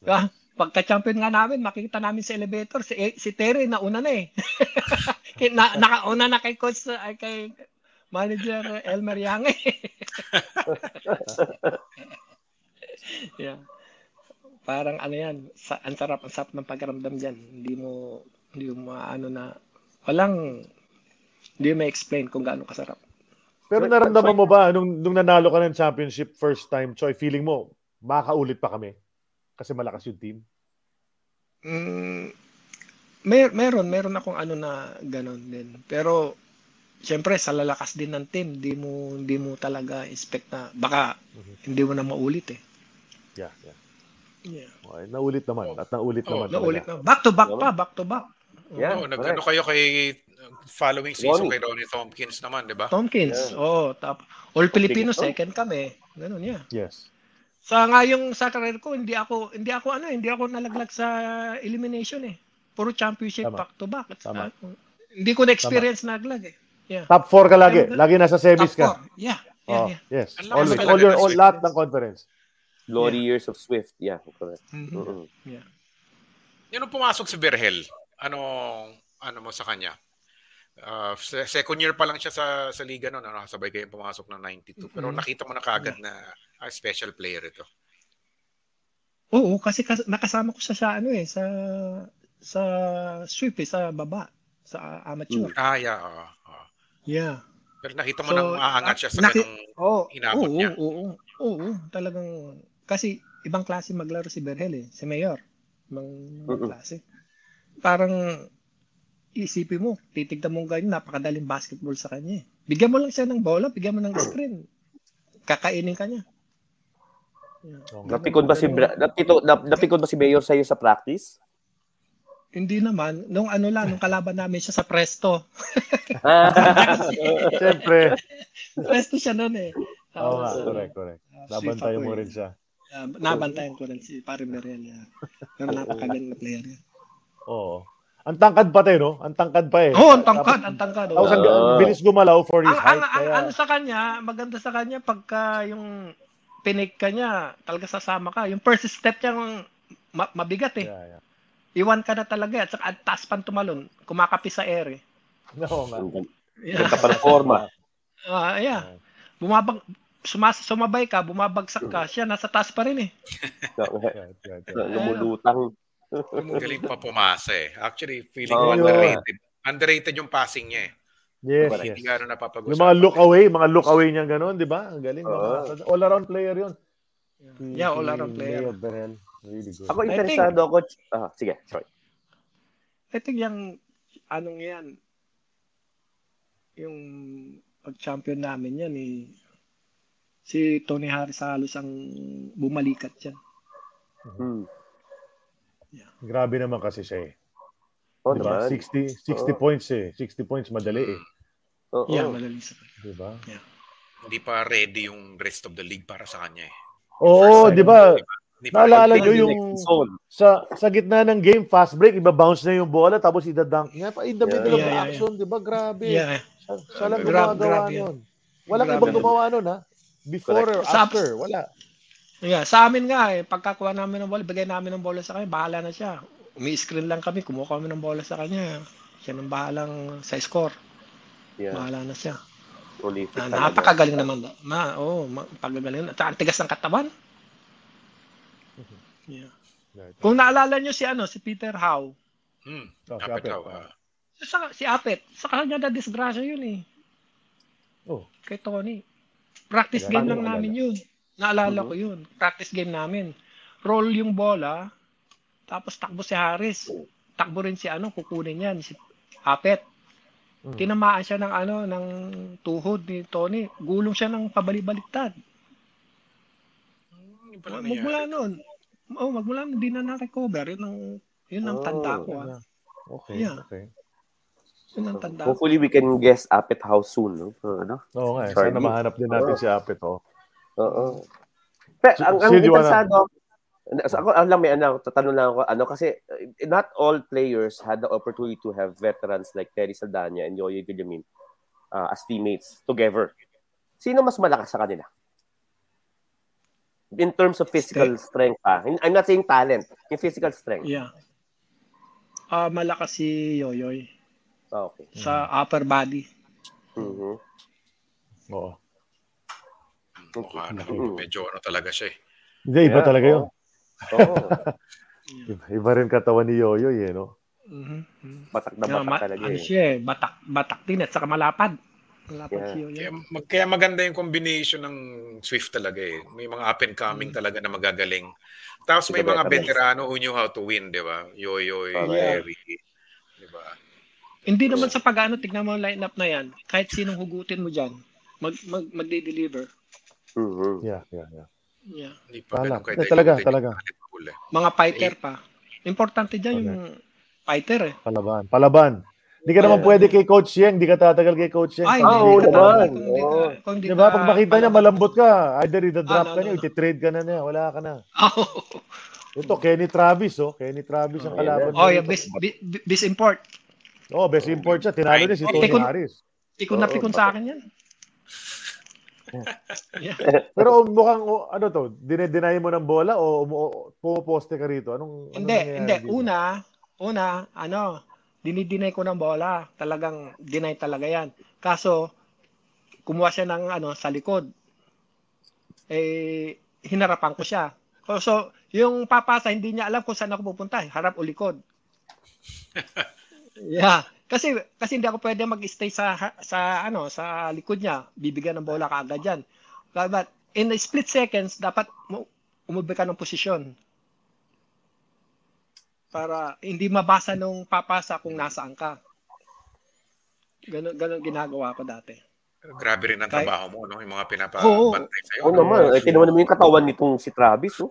Oo. Yeah. Tsaka magaling din talaga. Anong naalala mo, Choy, na pinakamatinding insidente mo with an import? May sinapak ka ba ng import na gusto kong awayin, hinamo ka na suntukan? Yung recaster nga. Yung recaster. Aside from that, yun nga yung pinaka-iba. Pero ito, like sila Travis, hindi naman ganun, although nakipagsuntukan kay Tony Harris to, di ba nagsuntukan sila? Thrown out sila pareho. Nagsuntukan yan. Hindi naman, alam nila, laro lang. At saka, ako rin kasi hindi ako nag-give up eh. Kaya hindi ko alam. Wala akong pakalam kung importante. Basta gagawin ko lang yung trabaho ko. Trabaho lang naman yan. Yeah. Basta ako, ito, tanong ko. Sinakali distrito ito si Har, si Travis. Si Travis. Diba? Yun yung crowd. Saka sila ni Tony, diba? Sinakal ni Travis si Harris sa game. Yeah, oh, yeah. Yes. Napikon siya eh. May binulong yata si Tony Har. Ano nga ba binulong niya, Choy? Matagal ko na gusto malaman. Alam mo ba? Hindi. Sabi ni Tony siguro, I'm better than you. Ayaw na pumayag. Ayaw niya pumayag. Nalala ko yung sinakal niya. Pareho silang thrown out. Pero si Harris nagreklamo, bakit ako thrown out? Eh ako yung sinakal. Alala ko yun eh. Wala naman siya ginagawa eh. Tama nga naman. Kasi nakaganon lang si Harris eh. Talagang binate niya eh. Sinadya niya talaga eh. Pero mag-best friend yan. Talaga? Magkaibigan sila. Okay. Magkaibigan. So, Saywar lang talaga, no? Yeah. Oh, championship yun eh. Championship yan. Na-injure kasi si Tony nun, di ba? Yung hamstring, yung groin. Yeah, hamstring. Yung groin. Yeah. Hamstring yun. Kaya, hindi na siya nakapalag nung ano eh. Nung game 6 yata o game 7. Pero, Joy, ang tanong ko sa'yo, sino yung mga pinakamahirapan kang bantayan? Una sa imports mo na. Umpisa na sa imports, mamaya locals. Yan, si Kenny. Si Kenny talaga. Magaling. Maraming moves eh. Pag nakakawa ng bola, mahirapan ka na. Kaya, hanggat maaari, hindi niya matouch ang bola. Deny talaga, yeah. Yung isang Ken, Redfield. Oh, yun nahirapan ka rin. Yeah. Pero mas ako dyan kay Kenny. Si Travis. Sa locals naman, sino yung pinakamahirap? Tatlo yan eh. Alan Kaedik, Ronnie Magsanok, at saka si Johnny Barrientos. Yung mabibilis. Mabilis, mga quick. Quick sila eh. Not necessarily fast, pero quick. Si Alan kasi quick eh, di ba? Hindi, si Alan, ang mahirap sa kanya, magaling gumamit ng pick sa mga tao. Magaling siyang umikot. Pagkaskas niya sa balikat, talaga may iipit ka, may iiwan ka pag hindi mo alam. Yeah. Moving without the ball, doon siya magaling talaga. Correct. Diyan nga natanggal ang ipin ko kay Alan eh. Paano nangyari? Rookie ako doon, laban namin sa Baguio. Kay, presto pa siya noon eh. Guardia ko siya. Talagang gitgita laro. Eh, paghawak niya ng bola, pumik siya. Eh, kumagat ako. Pagbaba ko, sabay angat niya ng bola. Sabay, tinamaan ako si Kos dito sa, chin. Laglag ang ngipin ko eh. Grabe. Ganun kalakas, ha? Yeah, ganun kalakas. Impact. Yeah. Ayun. nice. Tapos yung dalawa naman, dahil more or less, dahil sa quickness nila. Ronnie sa si Johnny. Mahirap kay Ronnie, yung isang step, babalik, titirahan ka niya eh. Hindi mo alam kung kailan titira, kailan a-assist eh. Okay yung maliliit yung dalawang maliit. Yeah. Pero ibang level naman din yung galing ng dalawang yun eh. Lalo na si Johnny, Diyos ko naman. Johnny, yeah. Si Johnny, magkukros ang ang paa mo niyan, pagguardia mo yun. Kung hindi mo alam kung paano mo... Papatiri mo yung sarili mo eh, no? Oo, madadapa ka. Yung crossover pa niya. Naku. Yeah. Partida pa yun. Rookie pa lang siya noon. Time na yun, eh. Yeah. Kaya ang ginagawa ko doon, dinay ko, hindi ko pahawakan ng bola yan. Tapos, pag nakuha niya, ibibigay ko yung kanan niya, bahala na siya. Isa lang dadaanan niya, yung hindi niya ako mapifake. Bahala na siya. Ganun. Pero Choy, di ba, so after this, nag-champion kayo, 92, tapos 93. In 1994, nandun ka sa team, yun yung last season mo sa Swift. Nag-coaching change, di ba? Somewhere along the way. Yeah. Nag-coaching change. Suddenly, si Derek na yung coach mo. Di ba? Okay. So, nagtagpo rin talaga kayo. Talagang yun yung gusto ng tadhana na mangyari na maging coach mo si Derek. Kamusta naman anong nangyari doon? For you, personally. Sa akin, personally, parang wala na nangyari sa career ko nung siya na ang humawak eh. Okay. Mm. Yeah, parang, I don't know. Hindi ko alam kung bakit. Pero, una-una, nawala na ako ng yung gana. Mm-hmm. Okay. Tapos, hindi niya na ako ginagamit. Hindi ko alam kung bakit. Kaya, pagka sa warm-up namin, doon ko nalang binubuhos yung sama na lungkod. Dunk dito, dunk doon. Mm-hmm. Alam ko, hindi niya ako gamitin. So, tinawagan ka ba ni Coach Yang? Oh, sorry. Hindi na pagkatapos nun, hindi na ako na nagpaalam or what. Parang nawala na ako ng gana dahil sa nangyari. Dahil una noon nga, ay kumain eh ng contract sa kanya, di ba? And then, all that sudden, napunta sa akin, parang nightmare ko yata yun. Diba? At least, narating ko naman yung pinangarap ko. Hindi naman lahat ng basket player eh, yung mararating mo yung PB. Ang hirap kaya marin dyan. Pero bakit, Choy? Bakit parang may animosity ka kay Coach Derek? Siguro to sa PBL, kay Coach Choy. Dahil batang sarado kami ni Coach Joe eh. Diba? Oo. Talagang, yun siguro yung sa akin. Pero no personal experience with him na nakaaway mo siya, whatever. Walang ganon. Hindi. I think may isang game kami, kalaban namin sila. Si Alex Araneta, patakbo siya, tapos katabi ako. Tapos siniko siya lakas ng isang Magnolia. Ako nga doon, akong gumanti. Siyempre, nakita ko eh. Ang bait-bait ng Araneta eh. O ngayon, pagtingin ko, Jun Limpot, coming from behind, na sinipa niya ako mabuti na nailagan ko. Pag ilag ko, takbo siya doon sa court. Kumuha ako ng towel. Hinamon ko lahat yun. Talagang, hindi na ako maawat noon. Ang commissioner si Andy Howe. Okay, Andy Howe ha. Pati si Dr. J, naawat na ako eh. Yeah. Yun ang ko doon. Tapos sabi ko, kita-kita pa rin tayo sa labas, sabi ko. Pero hanggang sa labas, inabangan ko sila. Parang ako sa sarili ko na Pero sabi ko, laro lang yun. Kausapin ko lang sana na laro lang yun. Okay. Nadala over. Doon siguro nag-iwala. Nadala lang ng emotion niya. Yeah. Okay. Tapos, what happened, Choy? So, paano yun? Expiring ba talaga yung contract mo nung 94? Expiring na. So, parang nawala rin na ng gana. So, talaga? So, kahit sa ibang team, kunyari, si Yeng, di ba? Lumipat naman ang team si Yeng. Hindi na. Okay. Paano nangyayari yun? I mean, kaya nga sabi sa akin, nung nakita nila ako, hinahanap daw ako ng ibang team. Bigla na lang ako nawala. Sabi na, nakakaalam na nawala na ako eh. Basta na lang, minto na ako, nawala na ako ng gana. Umuwi ka sa probinsya because of that? Probinsya, tapos nagpunta na ako ng States.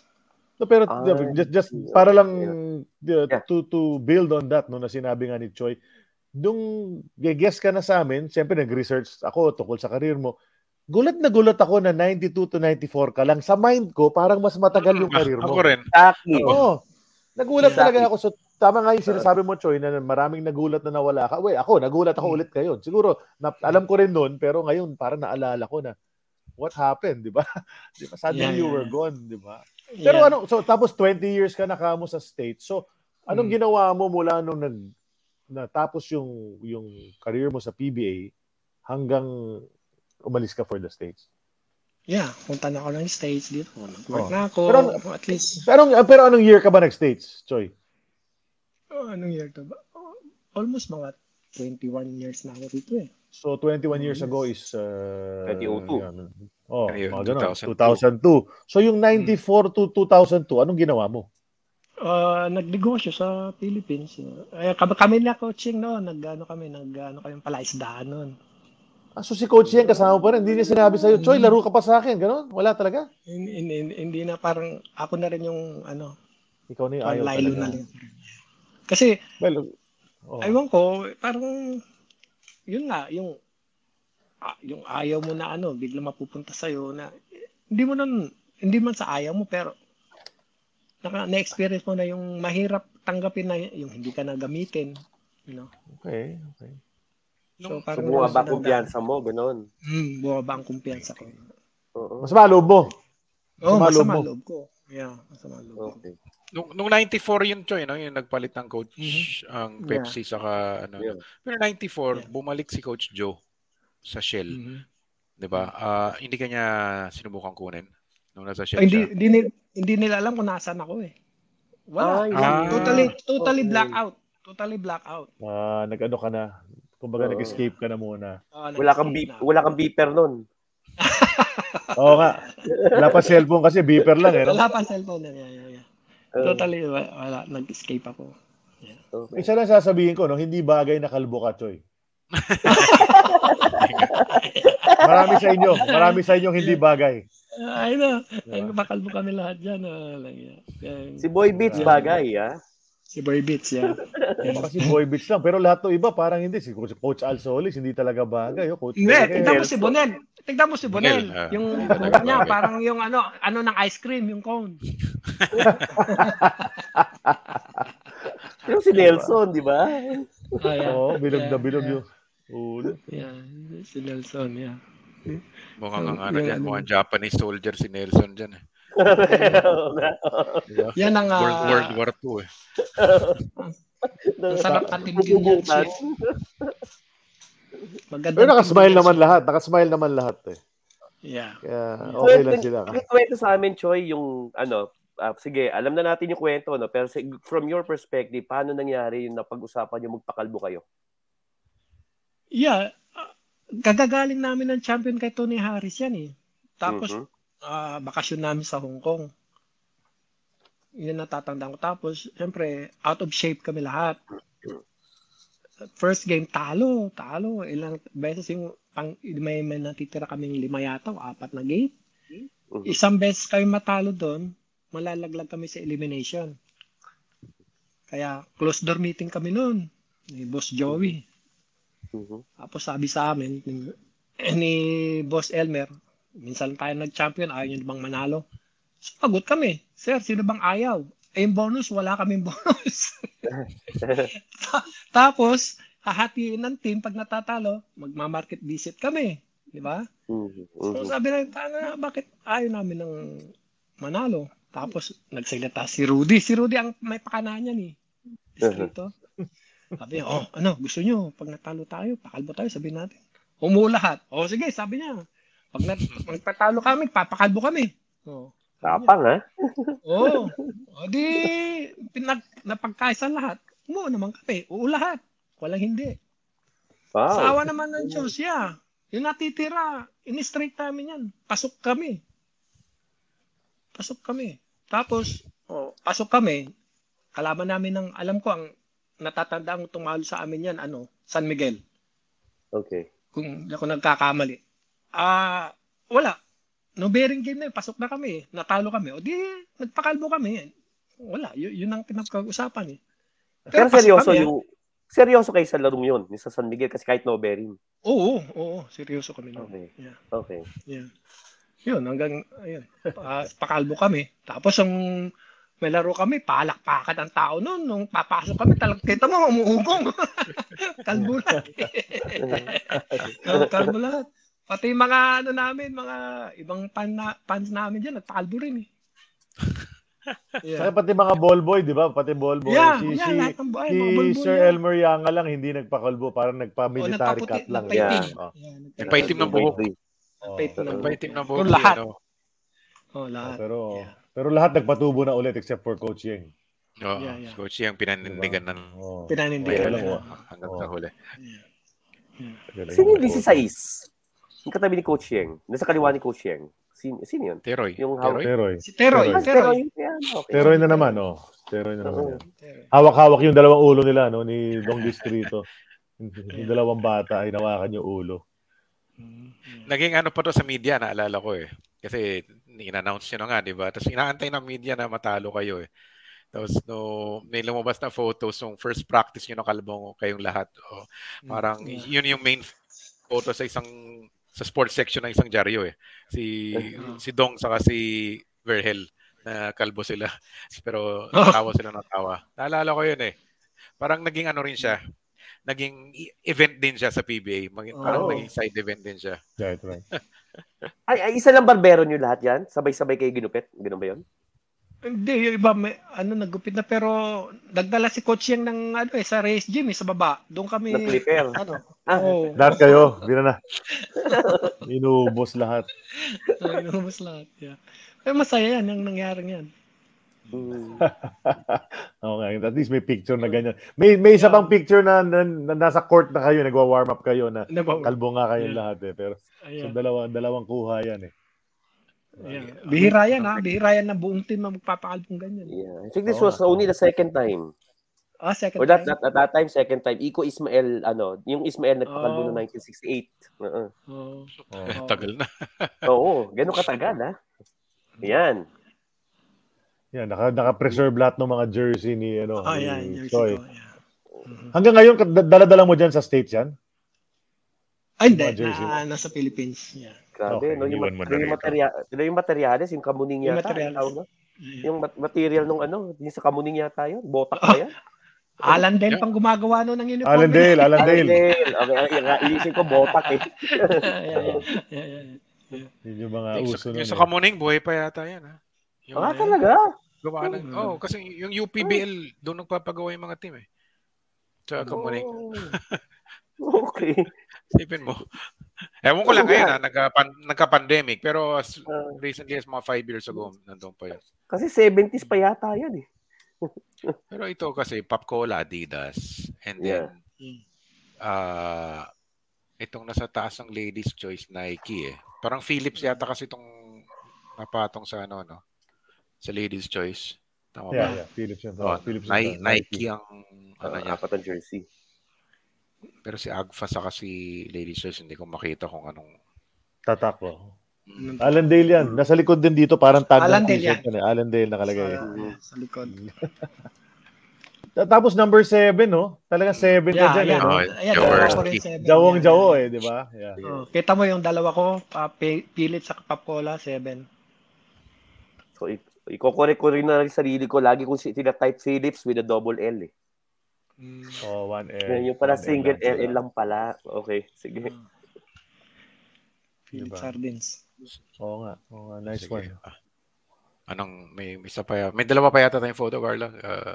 Wala dyan. Yung Adamson days ko. Wala. Hindi mo na yung jersey, Hindi mo na. Meron ako. Hindi mo na talo. Hindi mo na ako. Hindi sinama doon. Hindi ko lang sinama. Ito. Haba ng shorts mo rito.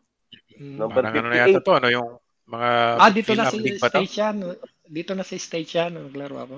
So kahit pa paano nga, parang tinamad ka na maglaro, sabi mo na wala ka ng gana, pero mahal mo pa rin yung game kasi tinamo, dun sa stage ka, naglalaro ka pa rin bigla eh, di ba? Yeah, so may, hindi na wala rin talaga. May konting tampo ka lang hindi sa nangyari siguro. Yeah. Ito yung mga mga Pinoy na liga sa California to? Yeah. Yung mga Pinoy na liga. Yeah. Minsan nga nakikita kami nila Romy De La Rosa, magkakatim kami. Nice. Si Ponky, ako si Romy. Yeah, magkakatim kami minsan sa Las Vegas. Nagkaroon ng charity game dati sa Rudy Distrito. Nakapunta ka noon sa California? Yung inorganize si Abby King? Hindi ako nakapunta that time. I see. Okay. Kasi late nilang sinabi sa akin eh. Hindi ko nalaman kaagad. Okay, sayang. Yeah. Ano, may ibang division? Sige. Then, may ibang division ba kung former PBA player ka sa mga ligang to? Matagal na akong curious dyan eh. Wala naman. Wala. Anything goes. Tapos hindi lahat. Hindi limited na kung ilan former PBA player sa isang team. So pwedeng lahat kayo former PBA sa isang team. Yeah. Oh, wow, yeah. Okay. Kaso nga lang ang nagiging problema, magkakalaban kami yung mga ex-PBA sa LA, ex-PBA dito sa San Francisco, naghaharap-harap 'ton. Ayos ah. May ano pala, may regional ano rin pala. Oh, yeah. Yeah. LA versus San Francisco. Oh, meron pang saan mas marami? Saan mas marami? LA o... Maraming LA. LA. Maraming LA. Yeah. Tinitingnan ko yung number mo rito eh. Magkaiba no? Yung top tsaka bottom. 0-0, double zero ka. Tapos 58 sa baba. 58 sa baba, yeah.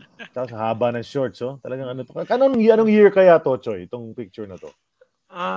That's bago mag-pandemic, hindi alam ko. Okay. So, naglalaro ka pa. Ngayon, naglalaro ka pa ba? Oh, yeah. Tuloy pa rin, ha? Okay, ha? O kasi parang ano mo na lang yun. Kasi okay pa mga tuhod mo? Oo, okay naman. Hindi mo makakalimutan eh. Yun ang naging buhay mo eh. Correct. Nice. Is there another one ba? Another photo, Carla? Ayan na si Choy. Yan yung picture na ginamit natin sa poster, ano? And that's you today. Anong ginagawa mo today, Choy? What keeps you busy? Anong pangalan nun? Nasa restaurant ako. Chef ako ngayon sa restaurant. Anong cuisine mo?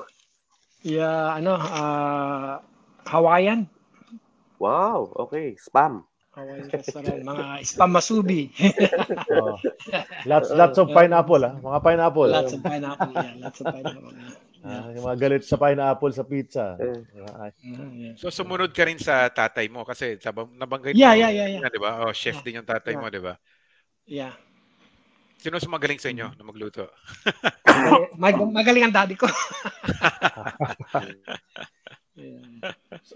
Pero yung restaurant, hindi sa'yo yung restaurant? Or you work for the restaurant? Or okay. Sa friend ko. Parang tinutulungan ko lang siya. Dati meron akong food truck dito. Okay. Nice. Yeah. Wow. Ano naman yun? Smoke and up barbecue naman yun. Parang ayos na ayos yun. Ano yun? Ginutom ako. Makapunta nga sa San Jose. Oh, yeah. Diba? Ano pangalan ng restaurant? Yung ngayon, yung Hawaiian. Anytime Hawaiian. San Jose. Okay. Sa ano yan? Sa Union City ang ang branch. Sa Union City. Okay, all right. Marami sa Jerry's Grill. Yeah. Alam mo 'yun, ha? Pupunta ka doon? Siyempre, normally puntahan niya kapag ano eh. Pero sa puntahan niya ng mga Pilipino, di ba? Pag ano. Siyempre. Galing, ha? Di ba? So, ano 'yan? That's a full-time job, Choy. Everyday 'yan. Hindi naman everyday yung ano ko dahil ano lang ako doon pagka siguro kung mga 3 times. So may kapalit ka na chef rin na nagsasubsay, parang palitan kayo gano'n. Yeah. Okay. Tapos pamilyado ka ba dyan, Choy? Hindi. O sino kasama mo? I mean, okay. Nasa Pilipinas. Okay. Tapos aside from that, so on your off days, yung pag hindi ka nagluluto, anong inaatupag mo diyan? Naglalaro. Ayos, sarap ba? Luto, laro, ayos ah. Good. That's great to hear, no? At least, pero okay ka naman diyan. Wala ka nang balak bumalik sa Pilipinas. Oh, by this year. Uwi ako. Talaga? Yeah. Bakasyon lang. Bakasyon. So, may bahay ka ba rito? Wala. Sa probinsya namin meron, sa Pangasinan. Kailan ka uwi? Sabihan mo lang kami. Yeah. Kailan magkita tayo, ha, Choy? Yeah. Anong month? May plano na kung anong month? So... wala pa pero within this year. Okay, balitaan mo lang kami para magkita tayo. Yeah. Di ba? Timingan mo rin sa World Cup, di ba? Oo nga, August. FIBA World Cup. Dito gagawin yan, di ba? Kailan yun? August. Last week of August, diba? August 25 to September 10. Oh, okay. Dito gano. So lahat ng mga teams, I mean, yung mga top teams pupunta rito. US dito maglalaro eh. Tulad sa Philippines. So ayos na ayos yun dito. Ano bang gusto nyo idagdag, guys, before we go into the segments? Any last questions? You asked about who's the toughest guard, defenders, or toughest to defend sa imports and sa locals. Ano pa? Siguro balik na rin mo. Ayun na lang, siguro. Balik na rin natin. Sino ang pinakamagaling bumantay sa'yo? Even during amateur. Oh, nakababumantay sa'yo. Nung amateur kasi offensive player ka eh. So, sino ang pinakamagaling bumantay sa'yo? Kaya ka nahihirapan. Nakontain ka. So hindi mas ibig sabihin wala masyado kasi matatandaan mo yung kung nahihirapan ka. Hindi ko matandaan kung sino. Okay. In touch ka pa ba sa mga teammates mo? Sila, sila Vergel and all of those guys. Nag-uusap pa rin kayo kahit paano. May mga bumibisita ba diyan pag nagsi-state sila, kikita kayo gano'n? Yeah, sinasabi ko si Saldi. Yeah. Si Al Solis. Yeah. Andiyan siya ngayon, di ba? Nasa Amerika siya ngayon. Nasa Texas yata, I think. Yes, Texas. Nung huling punta niya, pag dito nagawi sa California, tinatawagan niya ako. Busy rin. Si Mayor, madadalaw mo sa Bulacan pag uwi mo. Yeah. Kasama lang namin siya last week, no? 2 weeks ago, no? Si Mayor. Yeah. May nag-post nga na listener, viewer ngayon, si former San Sebastian player si Armoni Liagas. Oh, namatay sa California. Oh yeah. Just the other day. Yan. Nabasa ko nga. Armoni Liagas. Yan ang best friend ko dito. Oh, ganun. Okay. Ako ang nagdala sa kanya sa ospital bago namatay. Wow, okay. See, na-mention. Ang galing. Okay, sige. Paano nangyari? Kaibigan ko rito. Mula nung dumating ako rito, kami lagi ang magkasama. Kahit saan kayo punta, talagang magbarkada kami talaga niyan. Okay. Tapos, one day, tinawagan ako. Tapos, Choy, dali natin si Moni sa hospital. Bakit? Ano nangyari? Sabi ko, hindi raw siya makahinga, ganyan. Pinuntahan ko sa bahay niya. Tapos, anong nangyari? Sabi ko, hindi na siya nakakilala. Parang yung tingin niya sa tagus-tagusan na. Wala na. Tapos, ayaw niyang padala sa hospital. Sabi ko, hindi. Kailangan natin dalhin to. Sabi ko, baka hindi natin maabot. Sabi ko, kita mo, pawis na siya wala na talaga eh. Ano pa yun, COVID that time. Hindi ko inaalala kung COVID siya o hindi. Kung mahawaan ako, hindi. Basta ang alam ko, mailigtas ko ang kaibigan ko. Yeah, so hinakap ko siya. So, talagang dinala ko, inano ko sa sasakyan ko. Then, dinala ko sa hospital. And that time, mga ilang oras lang, tumawag ang doktor. Sabi niya, oras na lang, hindi na aabot. Wow. So, ano kaya yung nangyari talaga? Hindi, raw yun eh. 1 week na rin hindi kumakain or something eh. At saka, na-dehydrate siguro yun. Yeah. So, wala siyang sakit before that na alam ninyo, Choy? Nag-titik siya sa mga high blood, Oh, yeah. So, ganun. May maintenance. O, lahat naman. Yeah.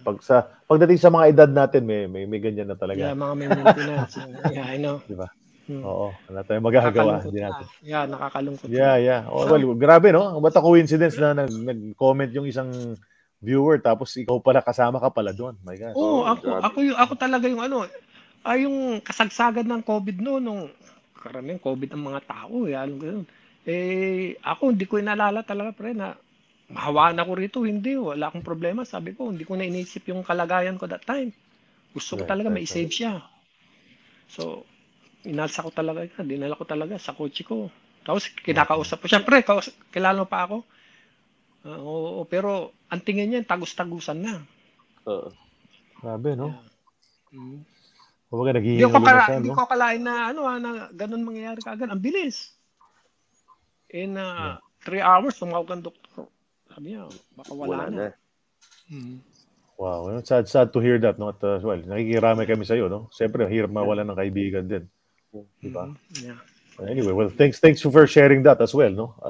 Thanks to RJ also for sending us that. Yeah, yung comment na yun, no?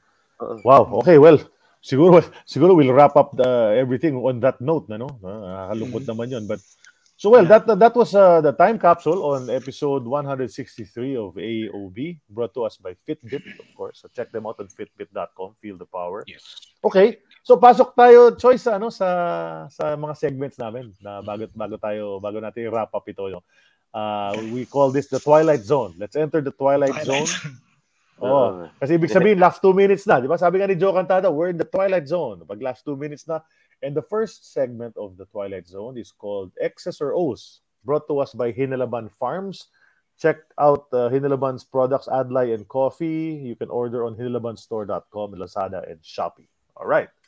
May mga choices akong bibigay sa'yo, Choy. Mamili ka lang. Sabi mo lang kung alin yung choice mo. Hindi mo kailangan ipaliwanag kung bakit. Mamili ka lang sa mga choices, okay? Number 1, Louie Alas or Nandi Garcia? Louie, Coach Louie, okay. Hanggang na ngayon, sikat na sikat pa rin si Coach Louie, lalo yung mga anak niya, nagaling ng laro ngayon. Oh, yeah. Sa high school, saka sa PBA, saka yung pinaka-bunso niyang anak, ang galing ngayon sa Lasal Sobe. Ah, talaga? Okay. Wow. Oh, yeah. Super galing. Okay, number 2. Joseph Valdez, Ronnie Kahanding, or Mulong Orillosa?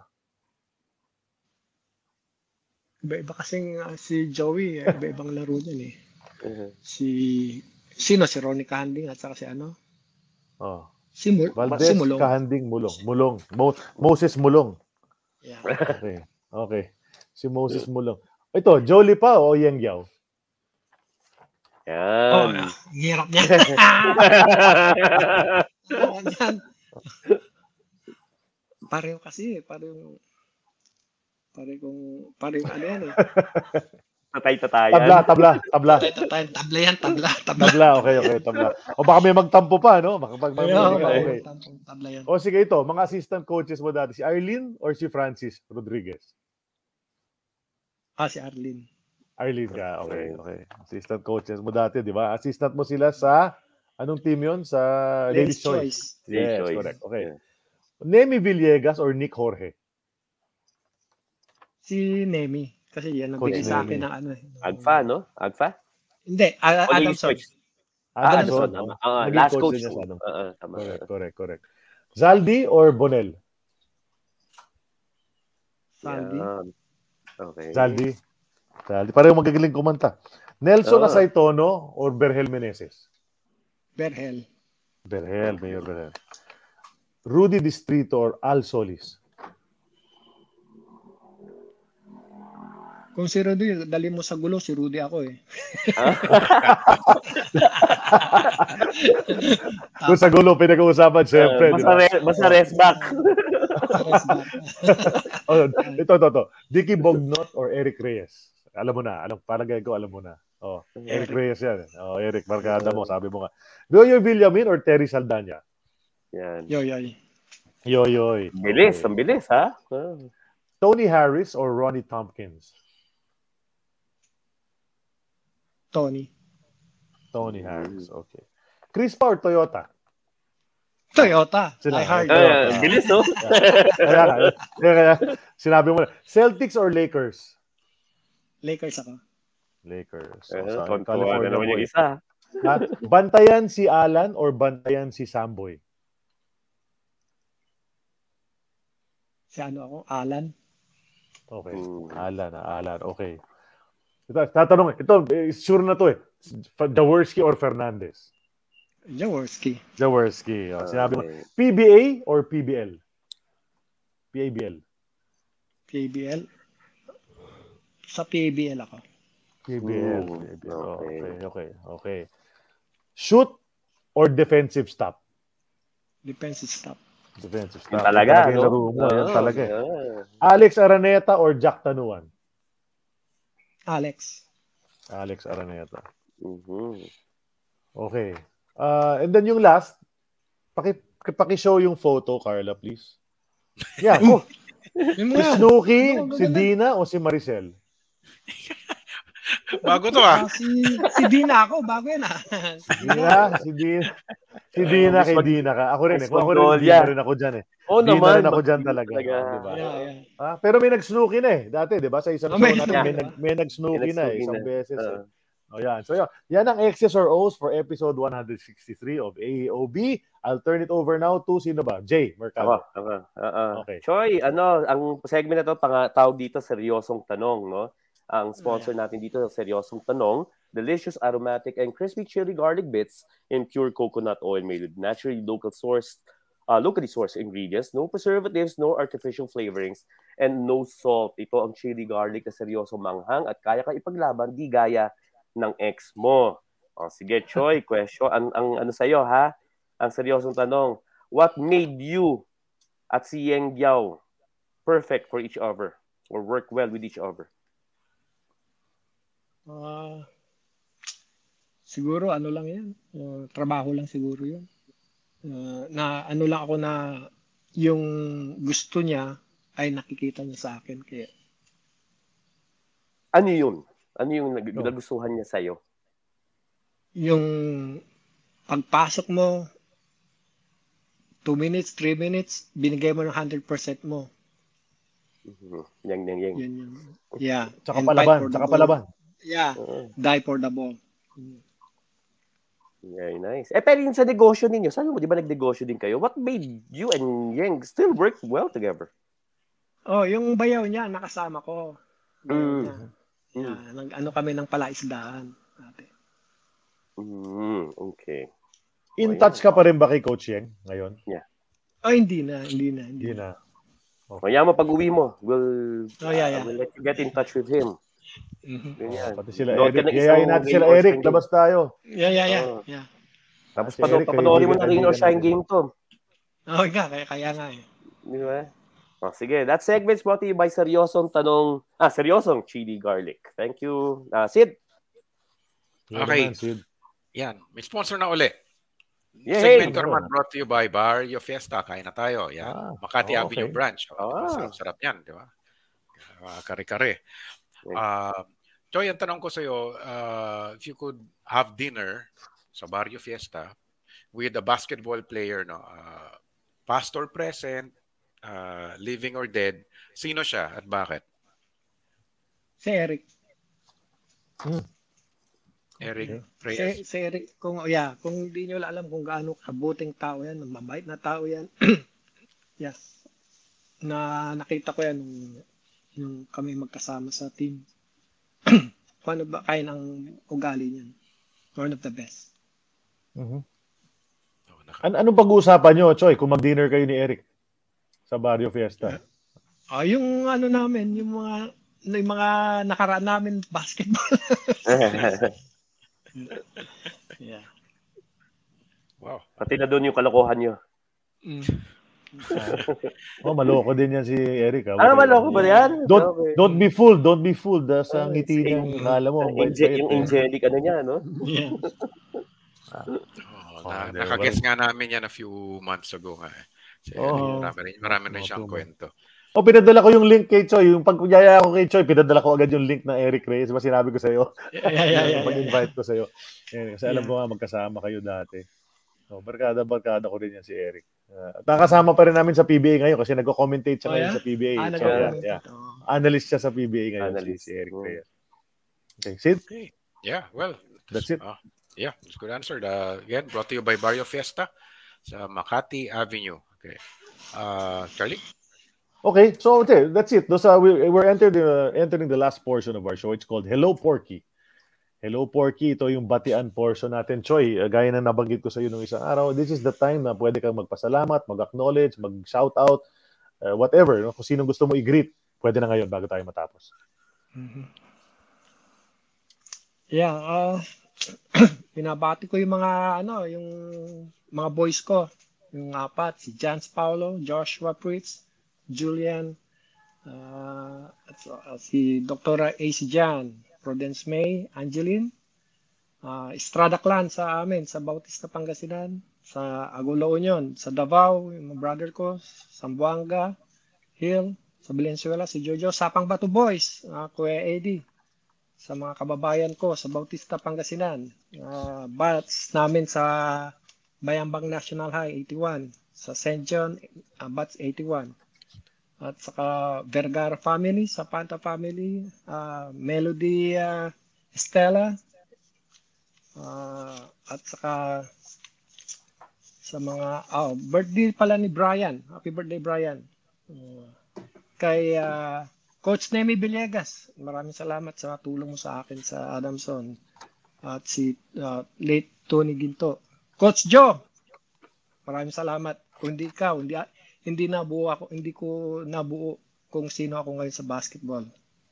And then sa sa ang huli si sa Adamson, may alma mater. Thank you so much sa pag-aalaga sa akin noon. At binigyan niya ako ng chance na tumira sa Adamson at binigyan niya ako ng break.